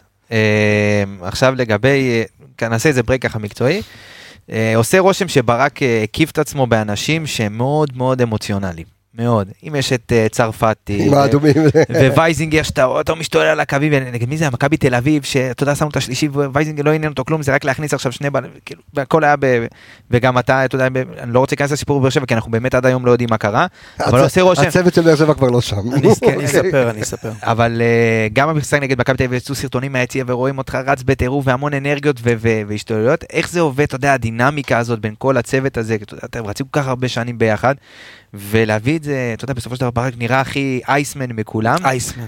השאלה איך זה עובד, אתה יודע. רובוקופ, ככה אתה אני קורא? לו, כן. והוא כל כך שונה בנוף מהמאמנים, השאלה איך זה עובד, אתה יודע, ביניכם, מה הדינמיקה, אם יש... דרך אגב, גם ראינו אותו פעם אחת יוצא מהכלים, את ברק היה איזה משחק על השופט, גם גם עכשיו, באר שבע. גם באר כן. כן, היה שהוא. נתן שם אה, וולה, כשהוא היה שחקן הוא לא נתן כזאת בעיטה, אבל אה, השאלה שוב, באמת איך זה עובד ביניכם, אתה יודע, איך הדינמיקה. תראה, אבל הוא רצה לספר על באר שבע, זה חשוב, אז תשלב את זה, כי זה מעניין. אני, אשלב, אני אשלב. קודם כל, אני אחזור על זה שוב ושוב ושוב. הצוות הזה בשבילי, ואני המבוקר בחבורה, הוותיק בחבורה. לא נראה ככה, אתה יודע, זה ש... אני כבר עברתי 53 ואמרתי לכם, אני 30 שנה בליגת העל תכף. ועם כל הניסיון ועם כל ההישגים שהיו לי גם לפני כן, אני קיבלתי מתנה עם החיבור לאנשים האלה. זה כמובן מתחיל מברק שאני לא יכולתי לחלום באותו יום שהוא חייג אליי על רקע היכרות של הרבה מאוד שנים. אה, ואמר לי, דרור, אני כנראה הולך להפועל באר שבע. אני חושב שאתה תבוא איתי, אני הרי לא יכולתי לחלום שאנחנו מתחילים פה איזה מסע ואנחנו... זה מטורף. כן. מתקתקים אליפויות בבאר שבע, כי בבאר שבע, עם כל הכבוד, ואני מאוד אוהב את הפועל באר שבע, זה לא מכבי חיפה. עשינו שם מסע מטורף, כולל אירופה, ועם ההגעה הזאת למכבי חיפה, שתמיד רציתי להגיע למכבי חיפה, ותמיד ברק אמר לי, אתה תגיע איתי למכבי חיפה. וואלה, איזה אה, כיף לשמוע את זה. כן, כי שנה לפני, אם אתם זוכרים, היו אה, דיבורים. שדו הולך עם זהבי לסין, נכון. ומכבי חיפה מדברים איתי. ולי יש עוד חוזה שנה בהפועל באר שבע, ואני מתחיל להגיד לברק, אני לא יודע, ברק אומר לי, אני ואתה ביחד נגיע למכבי חיפה. אז אה, אתם יודעים, לפעמים אתה יכול לבוא להגיד, אמר אז אמר, אבל הנה, זה גם קרה, וגם הגענו וגם עשינו אליפות. אה, עכשיו, ועכשיו אנחנו רוצים עוד כמה. אה, על מה דיברנו לפני? באר שבע, אמוציות, באר שבע, כל מה אז קודם כל אמוציות, אז עם כל זה שאני המבוגר שבחבורה ואמור להיות, אז גם אני מאוד מאוד אמוציונלי, אה, אבל כן מרגיש את הניסיון, קצת לוקח דברים יותר בפרופורציות, וכשמשחק פחות טוב, או פתאום איזושהי תוצאה פחות טובה, אני מרגיש שאני בא לפה למחרת עם המון המון כוחות, עם הבנה שזה חלק מה, מהמסע שלנו, ועדיין גם אני לפעמים יורד מהפסים. בבאר שבע לא היה משהו דרמטי כמו שהוא תואר, אין לי מושג למה זה יצא החוצה, אה, כאילו קרה פה איזה משהו נוראי, אני פשוט ירדתי... אולי כי זה היה במחצית. ירדתי למסדרון ביחד עם רז מימיני ושרי משמאלי. וכשירדנו, שרי התחיל להתלונן בפני הכוון בכלל, דודו. על אספריה זה היה, אני חושב. הוא לא? התלונן. וכשהוא התלונן, אריק, שאנחנו כולנו מכירים את אריק ואוהבים את אריק, ואני עברתי עם אריק אה, אה, לא מעט שנים, גם אימנתי את אריק. בביתר, אה, נכון? בביתר אה, כן. הוא היה... היינו ביחד, אה, הוא מתפרץ על שרי ואומר לו, מסלק אותו, כאילו, למה הוא מדבר עם השופט, ורז, ואת רז, נראה לי שאתם מכירים יותר טוב ממני, ילד טוב. כן. זה היה אחד מהחבר'ה הטיפה יותר אמוציונליים, הייתי אומר אולי עוד איכשהו. רז אפילו לא יודע לקלל. רז תוך כדי שהוא הולך זורק איזה מילה, כן. שאני כמובן לא אחזור עליה, כן. אבל משהו שבעיניי היה פרט שולי, ובטח לא איזושהי סיבה במסדרון למטה לעשות מזה הרבה יותר ממה שעשו. וכשאני שומע אותו אומר, אני מוציא אדום לרז, אני אומר לברק בתוך חדר הלבשה, תקשיב טוב, אנחנו עם עשרה שחקנים. הוא הולך להוציא את רז, הוא אומר לי, אני לא מאמין לך. והוא מתחיל ללכת במסדרון לכיוון השופט, ואני, בגלל שהייתי ליד, אמרתי, אני גם אגיד איזה מילה, כי אני הייתי שם. והשופטים בדרך כלל מכבדים אותי, וזה לא מתפקידי להיות שם. אבל מצאתי את עצמי בח- בחדר השופטים ביחד עם אה, ברק, ושם הכוון נעמד מולי, וסוג של... התפרצתי אליו, אמרתי לו, אתה, אתה, אתה, אתה, אתה נורמלי, אתה שפוי, אתה הולך להרוס משחק עונה בגלל איזה מילים שזרקו בך, אז תרחיק את כולם. גם אין לזה תקדים הרי. ואז השופט קפץ עליי ואמר לי, תעוף מיד החוצה, אמרתי לו, אני לא עף החוצה, והורחקתי. זה ככה התחיל וככה נגמר. אני לא אמור להיות בחדר השופטים, אני אמור להוות דוגמה ובטח לא אה, להתנהג ככה, אבל בסופו של דבר גם אני אדם עם אמוציות, כמו שאמרת, ובסך הכל הלכתי להגיד לכוון, זה באמת לא מתפקידך ולא היה פה משהו ששווה להרוס את המשחק, והם אכן הרסו את המשחק. כי מחצית שנייה עלינו ורק רצינו אה, לסיים אבל- את המשחק הזה. אבל דרך אז אגב... יצא מתוק, זה- יצא לטובה, זה יצא יצא לטובה לטובה. כי- כי התגלתה אופי. המכבי חיפה שאנחנו כל כך רוצים, שגם כשקשה, וגם. כשלא הולך, וגם כשיש פחות שחקן, אז... אה, מכבי חיפה עשתה רוני לוי, מה שנקרא, באותה מחצית. מכבי חיפה מכבי עשתה חצי ראשון. יוצא מהכלל, נכון. וחצי. שני שכולו נחישות והקרבה ויכולת גופנית, וחזרנו משם אה, מאוד מאוד מאושרים, ואז קיבלנו סטירה בבית נגד הפועל ירושלים. לגמרי. אני חייב לגעת באיזשהו נושא שמאוד מאוד חשוב, אתה יודע, זה גם עלה אה, אצל הרבה מאוד אוהדים, נושא השחקנים, שילוב של שחקנים צעירים. אנחנו רואים הרבה מאוד שחקנים צעירים, או שאתה יודע, העלייה של אה, שחקן צעיר מהנוער לבוגרים, הקצבים הם שונים וההבדלים הם תאומיים מבחינת הקצב וה- והטמפו של המשחק. שאלה איך ששחקן עולה אה, מהנוער, אנחנו רואים דוגמת מאור לוי ואת הדוגמה של ג'אבר, שהן שתי דוגמאות מאוד מאוד שונות, רואים את מאור שנשאר פה כמה שנים שהוא חלק מהסגל אינטגרלי, אנחנו רואים את ג'אבר שיצא לעונות השאלה בנוף נוף הגליל הגליל. וחזר, אתה יודע איך אתה אומר מבחינת אה, זה, אלוהים נגע בו פיזית, אה, זה משהו שאני חושב שגם הוא עבד על עצמו עם ה... והוא, אתה יודע, הגיע יותר בשל. שאלה איך זה עובד ששחקן עולה, אם יש לכם, אתה יודע, איזשהו say בצוות. ועוד שאלה, ואני, אחלה שאלות יש לך עמיגה, ואני כאילו, בוא תראה, תראה, עבדתי קשה מאוד. אני רואה, אני רואה, באת מוכן לדרור. לא, ואני מוסיף על שאלתך, זה האם יש לך, או בכלל הצוות, ה- צוות הכושר הגופני במכבי חיפה, איזושהי נגיעה בנוער, או איזושהי הצצה, כי לפעמים, ראינו גם בשנה שעברה את ברק, אה, גם השנה ראינו את רועי אלימלך שעלה. אה, מהנוער ושיחק במקום רז איזה איזה כמה פס דקות. לגול. נתן פס לגול, נתן בישול אה, יפהפה.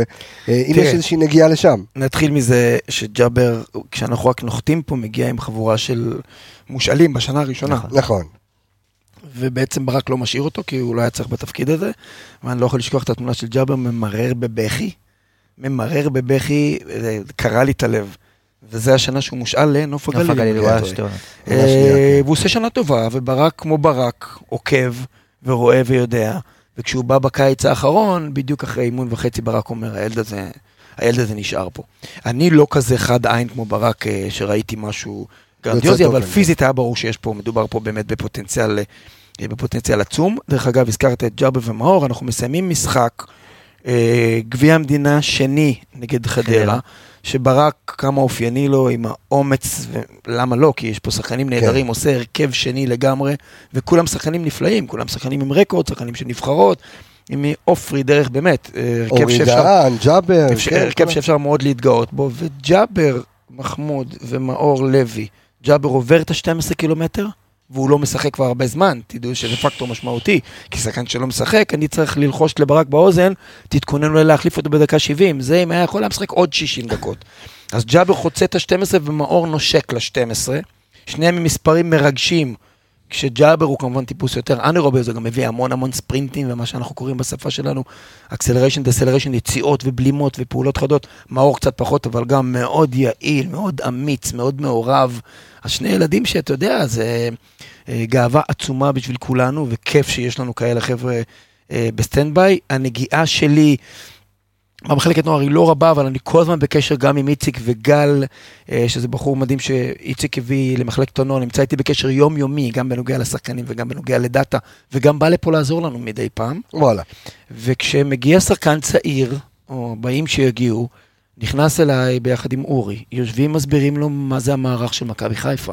יושבים מסבירים לו מהן הדרישות ומהו המשוב היומיומי שהוא מקבל, ואיזה משוב אנחנו זקוקים ממנו, מחזירים, מכניסים אותו לעניינים, נותנים לו מלא מלא אהבה, מלא סבלנות, מבינים שזה לא קל לעבור מלשחק בנוער, פתאום להתמודד באמצע עם נטע לביא ושרי, ומייצרים פה איזשהו תהליך, עוזרים לו להיקלט. תשמע, יש לי, יש לי טונות של שאלות, כן, זה, זהו, זה אחד הרעיונות הכי מרתקים, זה, זה נבלע מאחד לאחד, אנחנו נגיע גם לחלק של הביקורות שהיו עליך והכל, אנחנו, אתה יודע, אנחנו לא מאתרגים כלום, כיף לשמוע, אבל אני, אני שאלה ש, שנורא מעניינת אותי, מגיע לכאן שחקן, אוקיי? מחו"ל, והרי כולם עוברים מה שנקרא אה, מבדקי מאמץ או, או מבדקי כושר גופני. בחור שאתה מאוד מאוד אוהב, אלפונס, אוקיי, מגיע, אה, בחור. בחור יפה. כריזמטי. צרפתי. אה, אתה רואה הבדלים בין כדורגל, אה, כי הליגה השנייה בצרפת זה ליגה משוגעת. משוגעת. משוגעת לגמרי. אומרים שהיא יותר טובה מהליגה השנייה באנגליה, סליחה שאמרתי, אבל יש שאומרים. כן? יש שאומרים, אוקיי. אה, ליגה, אנחנו ככה עשינו איזושהי סקירה באחד הפרקים, עשינו. ליגה מדהימה, אה, ליגה מאוד חזקה. אתה רואה את הפערים בין ליגה שנייה בצרפת, שמגיע לכאן שחקן ועושה את המבדקים ואתה רואה את המדדים, אתה רואה, אתה רואה איזשהו יתרון פיזיולוגי של מישהו שמגיע מליגה כזו? אתה יודע מי מתחרים על התפקיד עכשיו? אלפונס ורז מאיר. רז כן, מאיר זה נכון. ילד ישראלי שגדל פה אתלט על. נכון. וואלה. מכונת קרב, הבן אדם הזה גם אירובי, גם אנאירובי.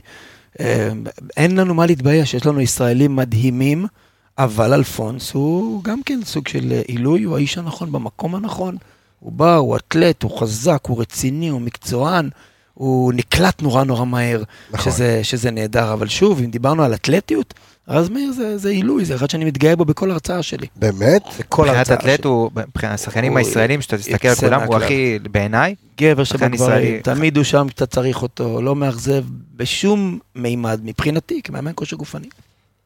אתה יודע, אה, שאלה שאני מניח שמעניינת את כולם, כי לפני שנתיים מנהלת הליגה הייתה מוציאה דוח. אה, היו מצלמות חום בכל המגרשים בישראל, מצלמות קיירון, שהיו אה, יודעות לעשות איזשהו מדד, אני חושב שזה ממוצע, לא מדע מדויק, אוקיי. של כמה קילומטר כל שחקן רץ. ונורא מעניין את החבר'ה. קודם כל, בוא, בוא נדבר על תפקידים ואחר כך נדבר על שחקנים. מי, מי בתפקיד, אם אתה שואל אותי, ואני מנחש עוד פעם, כי אני בעולמות שלך זה אתה יודע, אני פחות, שקשר אחורי עושה את הכי הרבה, הכי הרבה תנועה, רץ על המגרש, לדעתי מדהים. ברמת קילומטראז', ואחר כך ניגע קצת בשחקנים. מי רץ הכי הרבה ב... תראה, בדרך כלל באמת נהוג לחשוב שהשחקני קוסט טו קוסט 16 ל-16, כמו שהיה לי בזמנו מהרן רדי וכאלה, הם רצים, רצים אינסוף. בתור דוגמה, הקפטן שלך, שהוא שחקן אדיר, והוא נמצא בכל מקום, והוא מאוד יעיל, והוא מאוד מאוד משפיע, נטע, הוא לאו. דווקא זה שיביא לך הכי הרבה קילומטראז', הפרופיל שלו הוא בערך 10, 10 וחצי, וזה יפה מאוד. אוקיי. אה, אבל שוב, שחקנים אחרים, במיוחד בצדדים, שעושים המון up and down, אז בדרך כלל נוגעים באזורי 11 רז, ואלפונס, וסאן, ואמרתי לכם שג'אבר ומאור עושים יותר, עלי עושה קצת יותר, וואלה. אה, אבל, אבל, אתה מרים לי להנחתה. אוקיי. קילומטראז' זה דבר נורא נורא סקסי, וכשיוצא שחקן בליגת אלופות וכתוב, ההוא רץ אה, תשע ארבע- וחצי קילומטר על אה, 80 דקות, אז כולם מתלהבים ואומרים, וואו, באירופה רצים המון וכולי וכולי וכולי. אספר לכם משהו, תרצו לי, תרשו לי במאמר מוסגר, סיפור אחד בלבד על באר שבע. אוקיי. חמש שנים אני בבאר שבע עם ברק בכר. בחמש שנים, המשחק שרצנו בו הכי הרבה קילומטראז' היה 109 קילומטר, הפסדנו 1-0 בעכו. למה אני מספר את זה? אוקיי. כי בעכו רצנו כמו מטומטמים, עלינו, ירדנו, ירדנו, עלינו, לא הגענו יותר מדי בכדור, התעצבנו, נלחצנו, הפסדנו את המשחק הזה. במשחקים בטרנר, ואתם בטוח זוכרים את התקופה. הטובה של הפועל באר שבע, בשנה השנייה במיוחד, היינו מוחצים יריבות, מוחצים כמו ג'וקים, שהם לא נוגעים בכדור, ורצים 95 קילומטר קבוצתי. למה? ראשית, תלוי נורא איך המשחק מתפתח, ולפעמים יש משחק חצי מגרש להשכרה. כי היריבה, גם מולנו, משכבת אחורה. הרבה. מאוד פעמים נשכבת אחורה, ואז אין קילומטראז', אין up and down, זה אחד. שתיים, כשאתה מאוד מאוד יעיל וקרוב, ואצל ברק, טפו טפו, אתה תמיד יעיל וקרוב, אז יש פחות קילומטראז', קילומטראז' לאו דווקא לא מנצח המדד. משחקים. אוקיי. עכשיו, לי ולאור יש אה, דיון קבוע, אורי אומר, לא יעזור כלום, אנחנו נגיע ל-1, 2, 3, 4 מבחינת המדדים, אנחנו נצח את המשחק. אני אומר לו, אורי, אני מאוד מאוד, אני כמוך, אנחנו באותו עולם, אבל אני ראיתי גם קבוצות שרצות פחות, מייצרות פחות אה, דאטה מפוצצת ומרסקות קבוצות. אם אתם חושבים שב-6-0 האחרון שעשינו המספרים היו בשמיים, הם לא היו בשמיים. הם לא היו בשמיים כי המשחק נגמר בדקה, ת, תגידו לי אתם מתי? רבע שעה. עומר נתן? גול בדקה... לא, נגד אשדוד. לא, אשדוד. דקה חמישית, שתפס אותו בחולצה נגמר אז המשחק. תקשיבו, ברגע שיושבים על הספסל ורואים שבדקה חמישית הם מקבלים אדום ועומר דופק להם בחיבור, ואחרי כמה דקות נהיה 2-0, הרי המשחק די נגמר. כשדיברתי עם אלפונס, אלפונס שיחק ב-6-0? לא. לדעתי נכ- לא, נכנס- אלפונס נכנס. שיחק במשחק אה, ב-2-0 עם הפועל תל אביב. נכון. לא, אבל ואני- הוא- אבל שם הוא פתח, אם אני לא טועה. הוא פתח, ו... אז נגד אשדוד הוא שיחק קצת. הוא שיחק קצת... אה, אני אגיד לך עכשיו, אני אני, זה. אני אגיד לך למה העליתי אותו, כי במשחק, למה העליתי את הנושא שלו? כי במשחק נגד הפועל תל אביב הוא כבר פתח בהרכב, נכון. שיחק. ובדקה שישית, שיחק בדקה 55 הוא נכנס. אוקיי, אוקיי. והפועל תל אביב הוא פותח בהרכב. נכון. ואני מכין את ברק לזה שאלפונס רק הגיע, אין לנו עליו מספיק דאטה, אנחנו לא רוצים לקחת ריסקים, אנחנו נחליף אותו. והחל מדקה 60 אני מטפטף לברק, וברק בהזדמנות הראשונה שהייתה, שאל אותו, והוא אמר, אני מרגיש בסדר גמור. ואז שוב, אני מחמם את בוא השחקנים. נזכיר שזה שחקן שמנובמבר אה, לא שיחק. כן, אבל שוב, בא אבל התאמן, מרמות מאוד אבל גבוהות לא, של... אבל גם לא שיחק, זה לא שלא שיחק בגלל פציעה, התאמן כל יום, זה לא אחד שלא... היה לו כן. עם המאמן שם. כן, אבל הוא מתאמן... בכל ב- מקרה, אז אנחנו שואלים אותו פעם, פעם שלוש, והוא אומר לי, תשאירו אותי, אני בסדר גמור, והוא אכן מסיים 90 דקות. למחרת, כשאנחנו עושים איזשהו מין ריאורגניזציה, מס- מסתכלים על המספרים, ומשתפים אותו קצת, מקבלים משוב ממנו, הוא אומר לי, דרור, בינינו, הגול השני שלנו גמר את המשחק, נהיה, המשחק נהיה יותר קל, פחות תובעני. פחות עליתי וירדתי והשתוללתי, אז רציתי למשוך את הדקות האלה. זה נורא תלוי איך המשחק מתפתח, אז קילומטראז', דבר נורא נורא חשוב, שאנשים תמיד שואלים כמה רצנו. המשחק האחרון זאת נגד... אומרת, אז אה, אתה לא אומר, אז אתה אומר בגדול שזה לא באמת מדד ש, שיכול אה, להוות פקטור על יעילות. אתה יודע מה, אבל אני אשאל אותך אחרת. קודם כל זה מדד רק לאירובי. אוקיי, אנחנו מדברים עכשיו על עוד מרכיבי כושר גופני אחרים, האנאירובים עליהם נדבר תכף. אז, אתה יודע מה, אז, אז קח אותי לאירופה רגע. קח אותי לאירופה. ואני חושב שאחד הדברים, וגם ברק התייחס לזה באחד הראיונות, שאם היה איזשהו משהו, אני חושב שאחרי המשחק, דווקא אחרי ההפסד אה, בברלין, אחרי 3-0 אה, לברלין, משהו השתנה במכבי חיפה. זאת אומרת. וחוויתם את זה גם באירופה, על אף שאני חושב שדווקא הקבוצות האלה שמכבי חיפה קיבלה, ולא הפועל באר שבע, הטמפו שהם שיחקו, כי הייתי בשלוש שתיים אה, נגד אינטר, הייתי ב- ב- בטדי, הטמפו היה מאוד פיינורד, וסלביה פראג, שמשחקים בקצב מאוד. גבוה, ואוניון ברלין. כאילו, אולי בעקיפין זה היה מתנה בשבילנו, אנחנו כן. באמת נחשפנו פה לקצבים מאוד גבוהים ולדרישות מאוד אז גבוהות. זהו, אבל אז מש, משהו השתנה, זאת אומרת, מכבי חיפה לומדת לשחק בקצב גבוה יותר, כי ראינו את מכבי חיפה, ראינו אתכם הורגים את, ה, את היריבות כאן בארץ, מהר מאוד, בקצב. ואתה יודע מה. ואני אזכיר, שנייה, סליחה שאני קוטע אותך, אתה כבר תענה, והזכרתי נתון, אה, ש, שביקשתי מאחד האנליסטים שלי לבדוק, ומתוך שישה אדומים, שנשלפו אה, אה, מול מכבי חיפה, לא למכבי חיפה, ליריבה של מכבי חיפה, חמישה מאותם אה, כרטיסים אדומים היו המחצית הראשונה. מה אומר? הלחץ הגבוה שמכבי חיפה מפעילה גורמת ליריב להיות מתוסכל ולעשות עבירות טיפשיות אפשר לקרוא לזה ואז מכבי חיפה נשארת אה, ב-11 שחקנים מול עשרה. אוקיי. הבאתם משהו מאירופה ברמת הקצב כי שם זה קצב אחר לחלוטין. אני חושב, ראשית, שתמיד כשבודקים יכולות של קבוצה, צריך להסתכל על כל ההיבטים, פיזי, טקטי, טכני ומנטלי. כשמנסים להפריד בין המרכיבים, אני תמיד אומר לאנשים, אל תעשו את זה, כי הקבוצה מצליחה נהדר טקטית, זה משפיע מאוד על הפיזית. שקבוצה עם יכולת גופנית שלה נהדרת וכולי וכולי וכולי, אפשר לעשות מזה המון המון השלכות, אבל קשה נורא להפריד בין המרכיבים. ולכן ככלל, אני אגיד, מכבי חיפה של העונה שעברה היא עוצמתית יותר, ומספרי דאטה מרשימים הרבה יותר מהשנה שלפני. וכבר אמרתי שבאנו לפה, הייתה פה קבוצה טובה מאוד אצל נכון. מרקו. בשנה שלנו עשינו שדרוג ניכר בכל הפרמטרים. הפרמטרים העיקריים שאנחנו מודדים הם total distance, מרחק כללי, high speed distance, זה אומר המרחק שהשחקנים עברו בממוצע בלמעלה מ-20 קמ"ש. למה? כי בפיפ"א החליטו שזה איזשהו מדד מאוד משמעותי על קצב גבוה. פה אנחנו דרך אגב כן. כן. נבדלים מאירופה, יש מספרים יותר גבוהים, אני אדבר על זה. לנו? אה, אה, באירופה ככלל, לעומת הכדורגל הישראלי, אוקיי.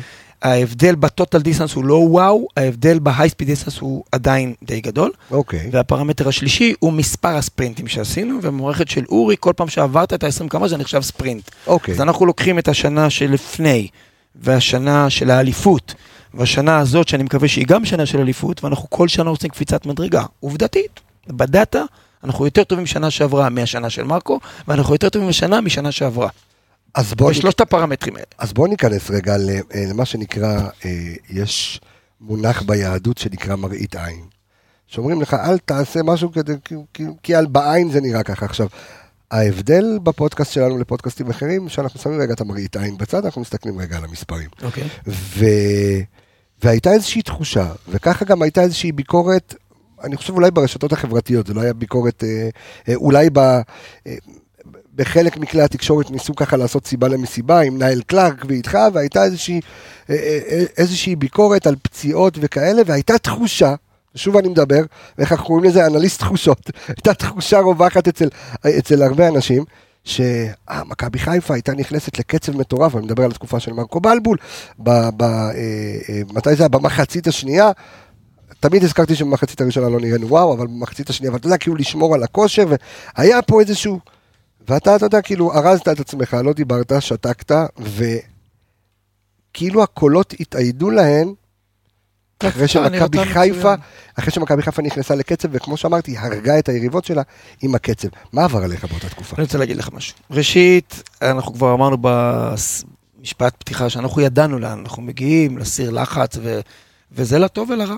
זה המון המון המון לטוב, אבל יש גם רגעים שהמקום הזה מייצר הרבה הרבה הרבה רגשות, ולקחנו את זה בחשבון. שנית, אני תכף 30 שנה בסיפור הזה, זה לא פעם ראשונה שאני אה, נזעק מהקלישאה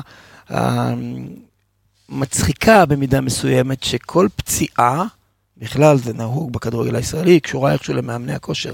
אז היום קודם כל דבר שהוא תלוש מהמציאות, כי מאמני כושר לא פוצעים שחקנים. זאת אומרת, אם היה איזה מאמן כושר שהוא באמת חלש מאוד, והמאמן נותן לו לעשות מה שהוא רוצה, והוא קורע את השחקנים יותר מדי, או לחליפין לא מאמן אותם, אז אולי הם היו נפצעים בגללו, אבל בגדול פציעות קורות. אה, מתי זה קשור בניהול עומסים או חבלות, דיברנו על זה כבר. כן. אבל אני די התרגלתי שקבוצה היא טובה מאוד, אז אני מאמן כושר טוב, וכשקורות תקלות, אז פתאום אה, יש כל מיני קולות. אני פחות עולה. מתרגש מזה. מה שפה היה קצת יותר מורכב זה המעורבות אה, של איש מקצוע מאנגליה. אנחנו עדיין קצת חוטאים בעניין הזה שכל מי שבא מחו"ל, זה נראה משהו שאנחנו עוד לא ראינו, ואני אזכיר לכם שלפני הרבה שנים הייתי בביתר ירושלים, והביאו את האיש הזקן המוצלח, הקצת משוגע? טיבריוס דראו. נכון. זיכרונו. לברכה, דרך אגב, הוא היה השם עולמי. הוא נפטר לפני כמה שנים כן. טובות, ארכדי בזמנו הביא אותו לביתר ירושלים, אני נדחקתי קצת הצידה, כי בעצם אני הייתי ביחד איתו, והוא היה נורא נורא בפרונט, והייתה איזו אווירה בכדורגל הישראלי שהביאו לפה מישהו שאם הוא נוגע בשחקנים הם רצים יותר מהר, אבל אם הוא ייגע בהם פעמיים גם יקפצו יותר גבוה. אני מקווה שאתם מבינים שזה תלוש מכל קשר למציאות, אני נמצא אמ, בכנסים עם אנשי מקצוע מכל העולם. אני קורא מחקרים מכל העולם. אני הרציתי באנגלית בהילטון לפני שנתיים בפני מאמני כושר מאנגליה, מאיטליה, מצ'כיה, מפורטוגל, וקיבלתי כפיים, כאילו, אנחנו נמצאים כולנו באותו עולם.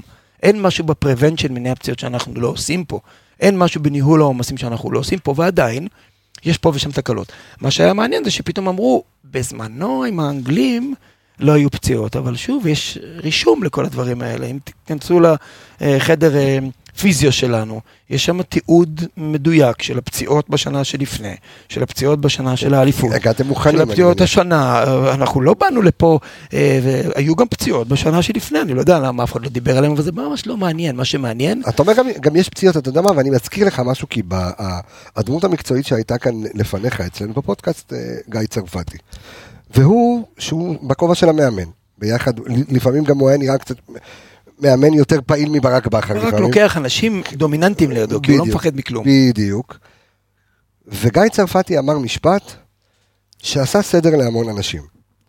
והוא אמר, תראה, כי שאלנו אותו על הביקורת, ואז גם כשראיינו אותו, אז היה ככה עוד פציעות וכאלה, עכשיו אנחנו, גם כמו שאמרת על מקרה אה, אה, נטע לביא, אז היה גם את מקרה עופרי ארד, יש פציעות שאתה, אין מה לעשות, זה לא תלוי ב... אנחנו מדברים על פציעות של שחיקה ועייפות, ואולי ניהול. עומסים. וגיא צרפתי אמר, אנחנו בהחלטה מושכלת, ברק ואני, אה, יודעים ששחקן שאנחנו צריכים אותו, ואנחנו צריכים אותו עכשיו, אנחנו נעמיס עליו. עלולים אנחנו להפסיד אותו חלילה. מקרי- אנחנו so called מקריבים אותו, ואנחנו יודעים שהוא ייפצע. וזה בסדר. אני אתן לך דוגמה. ראשית, אוקיי. גיא אמר דבר יפה, כי לצוות הזה יש איזשהו DNA. ה-DNA שלו הוא א', קבוצה שמחה, קבוצה תוססת, קבוצה נלהבת, קבוצה לוחצת. ב', קבוצה שיש בה אימונים קצביים, לפעמים קצרים, אבל קצביים שזה פיצוצים כל האימון. וזה יכול גם לתבוע איזשהו סוג של מחיר. עכשיו, אם דיברנו על להקריב שחקן, אני אתן לכם דווקא דוגמה מעניינת מהצד השני. אנחנו שנה שעברה טפו טפו גומרים את כל הפלייאוף, כל הפלייאוף, פלייאוף של האליפות. לא עם אפס תקלות, עם תקלה אחת. פלאניץ' נפצע מחזור לפני האחרון. נכון. אנחנו באים למשחק האליפות בלי פלאניץ', אתם זוכרים? לא, גם עמי נטע- ולא, נטע היה עם צהובים. קיווינו שאנחנו נכון. ננצח את קריית שמונה בחוץ, נכון.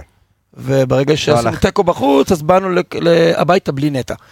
פלניץ' נפצע אשדוד בבית, שאנחנו יומיים לפני באים לברק ואומרים לו מפורשות, פלניץ' הולך להיפצע. אז הוא אומר, מה אתה רוצה שאני אעשה? אני שנייה לפני אליפות, נלך ונתפלל. זאת אומרת, היה לנו את כל הנתונים שבוגדן נמצא, כמו שאומרים בשכונה, על הקשקש, על הקשקש. מאוד מאוד תשוש, מאוד מתקשה להתאושש. יש לנו עוד כמה מדדים שנותנים להבין שהוא לא מסוגל לייצר את היכולת הגופנית האופטימלית שלו. אבל כשאתה נמצא ברגעים מכוננים מהסוג הזה, אתה פשוט מתפלל, והוא קרא לנו hamstring. זה היה התקלה היחידה בכל הפלייאוף, ועל כך אני מאוד מאוד גאה, היה פלייאוף אדיר, כן. נכון. עם כמעט אפס תקלות למעט התקלה הזאת, עם מספרים מאוד גבוהים. אנחנו הקבוצה היחידה שלא הפסידה בפלייאוף שנה שעברה. והכי חשוב, עשרה ח- משחקים לא לא, הפסדנו. הפסדנו ורצינו את הקו ראשונים. הסיפור הוא נורא נורא מורכב, המשפט של גיא צרפתי הוא מאוד מאוד יפה. ה-DNA הזה של הקבוצה יכול לפעמים לגרום למצב שאנחנו כביכול מקריבים מישהו, אבל אני שוב אומר, בכוונה כדי שהמאזינים מאזינים יבינו, לפעמים שחקן נהדר מאימון שניים וגם ממשחק, לא כי הוא פצוע, אלא כי עצרנו אותו לפני שהוא ייפצע. וגם זה קרה לנו עם בוגדן במשחק של ה-7-0, 7-1 ניצחנו פה. 7-2. 7-2 מתוך נגד שבע, תור שתיים. שלם, כן, 7-2. אנחנו יום לפני באימון בהליכה, אנחנו בסמי עופר עושים אימון, ממש ברק עושה טקטי בהליכה, אה, אנחנו, יש לנו דרגות של אימון. יש אחד, אימון התאוששות, שתיים, אימון קל, שלוש, אימון אימון, ארבע, אימון קשה מאוד, חמש, משחק. ובעזרת כל הפרמטרים שאנחנו בנינו פה, האינדקס שאורי בנה, אנחנו נותנים מספר לכל אימון. יום לפני משחק אמור להיות אימון 2, והאימון היה כל כך קל, הוא היה אימון אחד. ממש הרגשנו שהם לא צריכים יותר מדי חוץ מההבנה הטקטית של הדברים. ובוגדן תוך כדי קצת ריצה קלה וכמה פסים שהוא עושה, אומר לי, אני מרגיש קצת, אה, שוב, באזור של ה hamstring, שהוא אזור מאוד מאוד רגיש, כמו שאמרנו קודם. אומרים לו, בוא נחכה למחר ונחליט. אה, חלילה לא מזלזלים באף יריב, מצד שני ברק מאוד מאוד אמיץ. הוא לא עושה סיפור מכל דבר. היו מאמנים שכל פציעה הכי קטנה, מה ואיך קרה, ומה יהיה, ואין לי שחקנים, וברק בדיוק הפוך. הוא אומר, אין לי את זה, ישחק ההוא. נרוויח אותו. נרוויח אותו. זה אולי מסביר את הוורסטיליות שהוא מחפש בשחקנים? ללא ספק בכלל, זה, זה, זה האיש, זה האיש. מגוון עד אינסוף, אמיץ, מחליף שיטות, אה, סומך על השחקנים, נותן להם להבין שהוא סומך עליהם. אני אספר לכם עוד סיפור תכף. רק אסיים עם בוגדן, אנחנו באים יום למחרת, אני יוצא איתו לסו קולד מבחן כשירות, שזה גם די בולשיט, חבר'ה, מה זה מבחן כשירות? כן, יכול עושה שתיים, שלוש. מתגברות, כן. זה הרי לא דומה לספרינט אחד שהוא עושה אחרי חלוץ. והוא אומר לי, דרור, אני, אני לא מאה אחוז. אני נכנס פנימה לברק, הוא אומר לו את המשפט שהוא אמר לי, קואוצ' שהוא אמר לי שהוא לא מאה אחוז. אני לא הייתי פותח איתו, הוא אומר לי שום דבר, תגיד לו עופרי, נדמה לי שזה היה עופרי או רמי, אה, שהם משחקים, והשבתנו את, אה, את בוגדן, ובוגדן לא היה פצוע, אנחנו פשוט החלטנו שאנחנו לא רוצים לסכן אותו. אתם מבינים שאם הוא היה משחק, חלילה היה יכול לקרות משהו, אבל הרגשנו שיש פה יותר מדי, הוא גם מאוד מנוסה, ו... הוא החליט לוותר על זה, אבל שוב, זה חוזר גם לאישיות של ברק, שמאוד כל דבר מנהל בצורה מאוד מאוד קרה. תדמיינו רגע ככה. גולדברג הפך לבלם. גולדברג זה סיפור מעניין, אבל תדמיינו רגע את, את ברק, אה, אנחנו בבית, נגד מכבי תל אביב, 30 אלף, אין כיסא פנוי. אנחנו שוב פעם מתחילים את המשחק גרוע, מקבלים גול דקה ראשונה מקרן, חצי גול עצמי שם, אתם זוכרים? אחרי זה פתאום בא עדן ומלביש לנו לחיבור בדקה 16, ותנסו רגע לדמיין מה קורה בחדרי ההלבשה כשיורדים למחצית בפיגור 2-0 נגד, עם הקהל הביתי שלנו, עם הקוף הזה שיש לנו, שתמיד מכבי תל אביב וכולי וכולי וכולי, כמה אמוציות היו שם. אם היה אפשר היינו הורגים שם אחד את השני, אנשים היו באמת באמת שם בטירוף.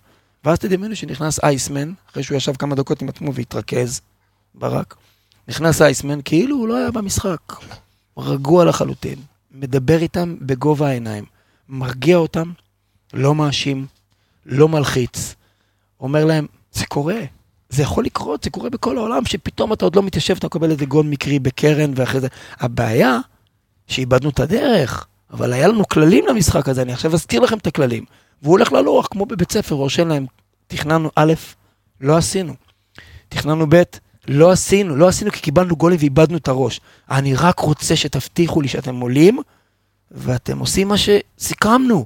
הכל יכול להיות, זה כדורגל, יכול פתאום להיות 2-1, אולי, אה, הכל אתה יכול... מרגש אותי עכשיו. ותקשיב, זה לא אמיתי, היכולת הזאת לנטרל את הרגשות ולהיות מאוד מאוד ענייני, והדבר הכי חשוב, לתת המון כוח לשחקנים. לתת להם המון כוח, כי מאמן אחר היה נכנס ושובר את החדר הלבשה ומתפוצץ על מי שטעה בשמירה בקרן, ואין, זה, זה, זה לא זמן להתעסק ב, ב, בשטויות. צריך רק לנסות לקחת מהרג, את הרגע הזה למקומות טובים, אה, וזה מה שהוא עשה. שון זה בכלל סיפור מדהים, כי, כי מתחילה השנה ושון בעצם בא כאופציה לסאן, סאן, נכון. וברק אומר לי, הוא גם יהיה אופציה לבלם אמצע שמאל, כי אני אהיה עם שלושה בלמים, אבל אני חושב שגם ברק לא חשב עד כמה הוא יהיה fit לעמדה הזאת, ושון גם, אתם יודעים, התבגר, התפתח, אה, השתדרג, אה, מביא לנו מימד של מהירות, ויופי של תחרות, יופי של תחרות. את חושב על העמדה הזאת, יש עוד שחקן נבחרת שאנחנו גאים בו, שגדל פה, ועופרי, ועופרי, ברור. אה, כמה שיותר קרבות ביניהם על הסגל ועל ההרכב, יותר טוב למכבי חיפה. אומרת, זאת אומרת, אבל צריך לנהל את זה, זה לא קל. ברור, זאת אומרת, אז, פה יושב בעצם עניין ההקרבה של, שבא ברק ואומר, גם אם דרור אומר לי XYZ, וגם אם השחקן אמר לדרור ABC, אני כרגע אומר, לפעמים אנחנו... יש לי, יש לי משימה, יש לי מטרה, אני צריך לעמוד בנקודה. כן, אבל, אבל נחזור עוד פעם לעניין התקלות, כי תקלות, פציעות תמיד היו, קורה. לצערנו תמיד יהיו. אני, סורי שאני מגניב את המשפט הזה, אבל מי שהיה פה והלך והתראיין תחת כל עץ רענן, ואמר, אצלי לא נפצעים, אצלי רצים הכי הרבה. אני מכיר הרבה מאוד אנשי מקצוע בכל העולם, אף אחד לא מדבר ככה, כי זה קשקוש, שאין לו שום אחיזה במציאות, כי נפצעים בכל מקום, וגם אצלו נפצעו. ועובדתית, רצו אצלו נהדר, ואצלנו רצים יותר נהדר, אז אה, בוא, בוא את הקלישאה הזאת לפחות אה, נזיז הצידה, וזה בסדר, אני לא, בדרך כלל לא טורח לענות, לא לרכילויות ולא לכל מיני התעסקויות בדברים שהם, שהם לא העיקר, אנחנו מתעסקים רק בעיקר, והעיקר הוא לנצח את כן. כולם ולעשות אליפויות. בדיוק זאת המטרה בסופו של דבר. עוד איזשהו משהו מעניין ככה אה, לגבי הקצב, ודיברנו על הקצב, אז אה, במחצית הראשונה גם הבאנו את הנתון הזה, אה, נתון שאנחנו הבאנו לאורי קופר, לפודקאסט שלו, על המחציות הראשונות, ששישה או שבעה משחקים העונה במחצית הראשונה, מאמנים היו צריכים לעשות שינויים טקטיים, לשנות מערך בגלל הקצב ובגלל הפתיחה של מכבי. איך באמת כמאמן כושר בא לידי ביטוי העניין של הטמפו, ואתה יודע שכאילו ברק כשיטה, כמיינסט, אתה יודע שאתה, מהשנייה שהשופט שורק, אתה עולה ואתה מתחרה על המגרש ורוצה להכריע אותו כמה שיותר מהר. זה אומר שאני כמאמן כושר גופני מודע לכך ששום שחקן שהוא עם גמגום הכי קטן לא צריך להילקח בחשבון. כי אם זה היה כדורגל טיפה יותר מאופק ויכול להיות שם מישהו שרק נמצא כדי להביא את האישיות שלו ולהניע את הכדור וזה, אז אולי היינו הולכים על זה. מאחר שפה מדובר בעשרה קמיקזות, שמהחימום, אתם תסתכלו פעם על החימום, איך אנחנו צורכים ומשתוללים עליהם, כי יש שם המון אנרגיה והמון... אתה יודע שיש שם עשרה אנשים שהולכים לשים את כל הלב שלהם על המגרש, ועד שלא יהיה להם את הרגליים, ואחרי זה אין להם כוח ללכת למקלחת בסוף המשחק, וזה מה שאנחנו רוצים, וזה מה שברק אה, יצר פה. אז אני כמאמן כושר גופני מבין שאם מישהו מגמגם לי טיפה, הוא לא בדיוק במדדים שלו, מחובתי לבוא ולהגיד לברק, ברק, בוא נלך עם מישהו אחר, ויש פה בלי עין הרע מספיק אה, מבחר. השאלה שלי, איך עושים איזשהו upgrade, כי אולי ראינו, קודם כל, אני חושב שמכבי קיבלה בית בקונפרנס, שהוא בית ליגה אירופית לכל דבר ועניין. ללא ספק. בית קשה מאוד, אה, הבית אולי אתה יודע הכי שהם קשה. עכשיו, סלאביה. פראג אה, על- עלתה, ניצחה פעמיים 3-2 את פנרבכצ'ה, או בשיקטאש, אם אני לא טועה, שזה בוא, זה לא צ'יפסרים. ויש לך את אה, פיינורד, שאתה יודע, מקום שני, שלישי ב- בהולנד, זה גם לא... לא, אין ספק. לא נדבר על אוניון, שבכלל מקום, היו כל העונה מקום רביעי, שזה מוביל ל- לליגת האלופות בבונדסליגה. בשבילנו חוויה טובה מאוד היריבה. אז אני אומר, מעבר ליריבה, זאת אומרת, אתה עכשיו אומר לעצמך, בעזרת השם, ופה אנחנו, פה לא נזכיר את המילה אליפות, הלוואי וניקח, יש לנו עכשיו משימות אה, אה, להגיע כמה שיותר אה, גבוה לקראת הפלייאוף העליון, יש עוד שני משחקים, אה, אבל אירופה נעשה, בסדר? את מנחוס, אירופה נעשה, אוקיי?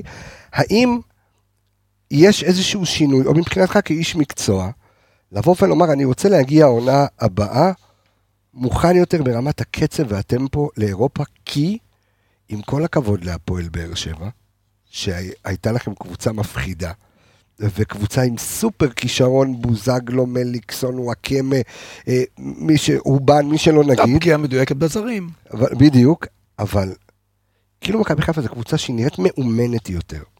היא נראית כאילו בקצב מאומנת יותר, על עיוור יותר, ו, ומכבי חיפה שעכשיו גם, גם מרקו, ש, אז בתקופת שטרסבורג וזה, ואתם עם טוטנאם, ו, וגם השנה עם רוסטוב. הקונפרנס, רוסטוב, סטוב זה היה... כן, נכון, אדיר, רוסטוב זה היה. נכון, זה היה, זה היה גם אדיר. טוטנאם אגב חצי, תשמע קיבלנו שבע, אי אפשר אי אפשר לטשטש, את ה- לטאטא מתחת לשתי, אבל מבחינת, אני ישבתי ואמרתי וואלה אני גאה להיות אוהד מכבי חיפה. עמדת איתם כל מאבק, היית ראשון כמעט לרוב הכדורים, עזוב אפילו- שב- אפילו זו הייתה חוויה. בדיוק, חוויה אבל מבחינת. האיכות ראית שהם כל פעם שהם הגיעו ל-16 זה רמת איכות אה, בשליש האחרון אחרת. לעשות, זה אבל, ההבדלים. אבל חבר'ה. אתה רואה, אני הייתי אה, גאה לראות שחקנים כמו אבו פאני נכנסים עם לוצ'לסו לגוף והוא לא נכון, נכון. זורק אותו. אני, לשמחתי הרבה, לא איבדתי לשנייה במהלך כל הדרך הזאת, כל המסע הזה, את הרעב שלי ללמוד ולהשתפר, וגם היום אני אומר, בואו נעשה יותר טוב.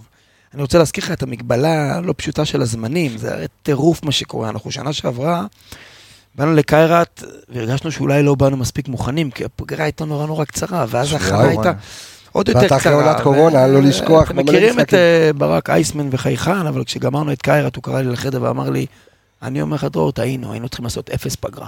להביא אותם יום אחרי להתאמן, ולתת להם פגרה בהמשך. זה ככה הוא דיבר יותר מדם ליבו. כן. אמרתי לו, ברק, זה לא קיים בשום העולם, בשום מקום בעולם, שתגמור אליפות ו- ותרקוד על השולחנות, ובאמת תוציא את כל השמחה שלך, ויום אחרי תחזור למסגרת, כי זה- משהו פה לא... אתה אומר רק ברק מסוגל לזה בעצם. כן, הוא מסוגל, והוא חשב שאולי היינו צריכים לעשות אחרת ולתת להם חופשים בהמשך, רק כדי לעבור את קיירת. אבל אתם יודעים, גם זה קרה.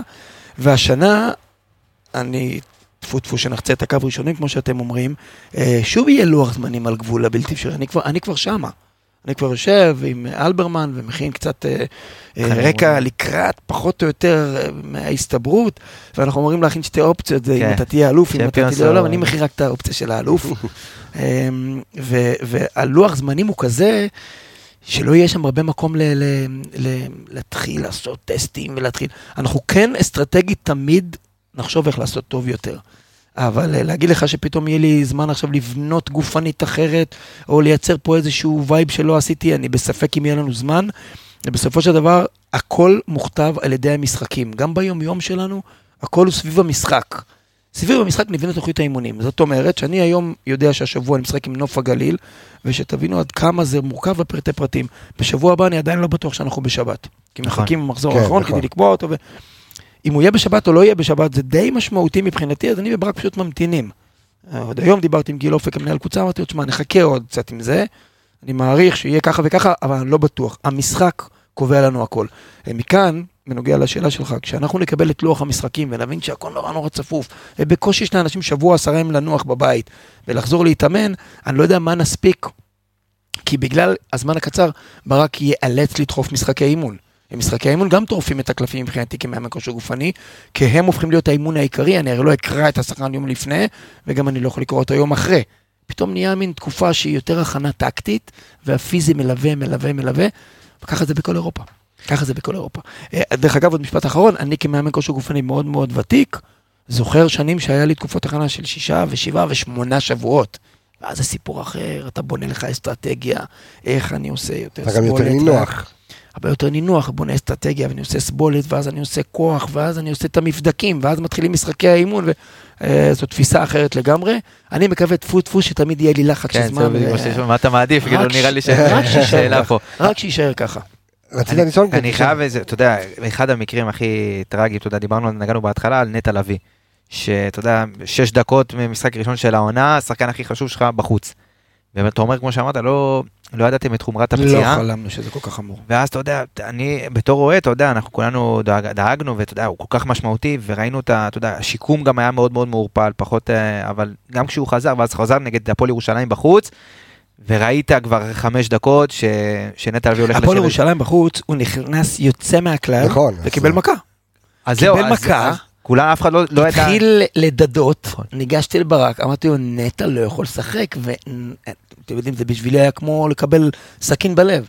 וקראנו לו לצד, והוא אמר, קיבלתי מכה, אני לא יכול לדרוך על הרגל. וזה רק מראה לך שבאמת לא ידענו עד כמה אנחנו צריכים לחכות איתו. אני חושב. שהשאלה גם אם... כאילו, מתי יודעים מה מוקדם מדי ומה בסדר מדי? זאת אומרת, זו- שאלה שאלה. אני יכול לענות לך יותר אה, בענייני שרירים, זאת אומרת שכשיש פרוטוקולים נורא ברורים, כשיש קרע קטן ב המסטרינג, או יש איזושהי מתיחה קטנה באדוקטורים, במקרבים, או יש פציעה שקשורה ל... אז אנחנו מאוד מאוד יודעים את לוחות הזמנים, ההסת... וגם נורא תלוי בשחקן. טיפוסים מאוד אתלטיים שיודעים יותר להשתקם, שמאוד מחויבים לתהליך של השיקום, אחרים שקצת מורחים את זה כי הם קצת חוששים, יש, זה, זה עולם מאוד מאוד מעניין. אבל בנוגע לפציעה כמו של נטע, קטונתי. לא, זה ברור. לא, זה לא העולם שלי, זה אבל יודע רופאים שם. אז, אז אני שואל שאלה אחרת, כי אני, אני נתלה באילנות מאוד גבוהים, תשמע, אני יכול להמשיך את הפודקאסט הזה חמש שעות. זהו, אני רציתי. להגיד לך, תראה, כן, משחק בשבת. לא, אבל בסדר, כמה שאלות אחרונות, כי זה מרתק. אני אומר שוב, אני נתלה באילנות מאוד גבוהים. אבל אתה מסתכל ואתה אומר, קריסטיאנו רונלדו לא נפצע. יש שחקנים, כש- כאילו, מה. הם עושים? מה הם עושים? האם זה גנטיקה?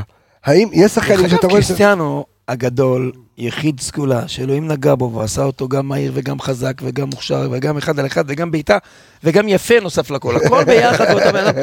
אה, נפצע ברגעים הכי קריטיים בגמר אה, אליפות אירופה. ביורו, נכון, כן. כן, ביורו. פציעות תמיד היו, אבל קריסטיאנו יחיד סגולה, נגענו באחד שבאמת... לא, אה, אבל, אני אומר, השאלה אם יש תבנית אימונים מסוימת כדי למנוע פציעות, לראות שחקן, כי יש שחקנים שאתה רואה שזה סיסטמטי, בסדר? עכשיו, אני לא מדבר על משהו חריג כמו ריינג' סטריין, כן. אוקיי?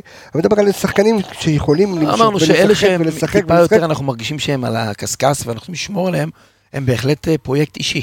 כמו דוניו כזה שקרה לנו איתו כמה תקלות, כמו אחרים שאנחנו מנסים להשגיח עליהם ולמנוע את התקלות, אבל למנוע לחלוטין, לצערי, עדיין לא.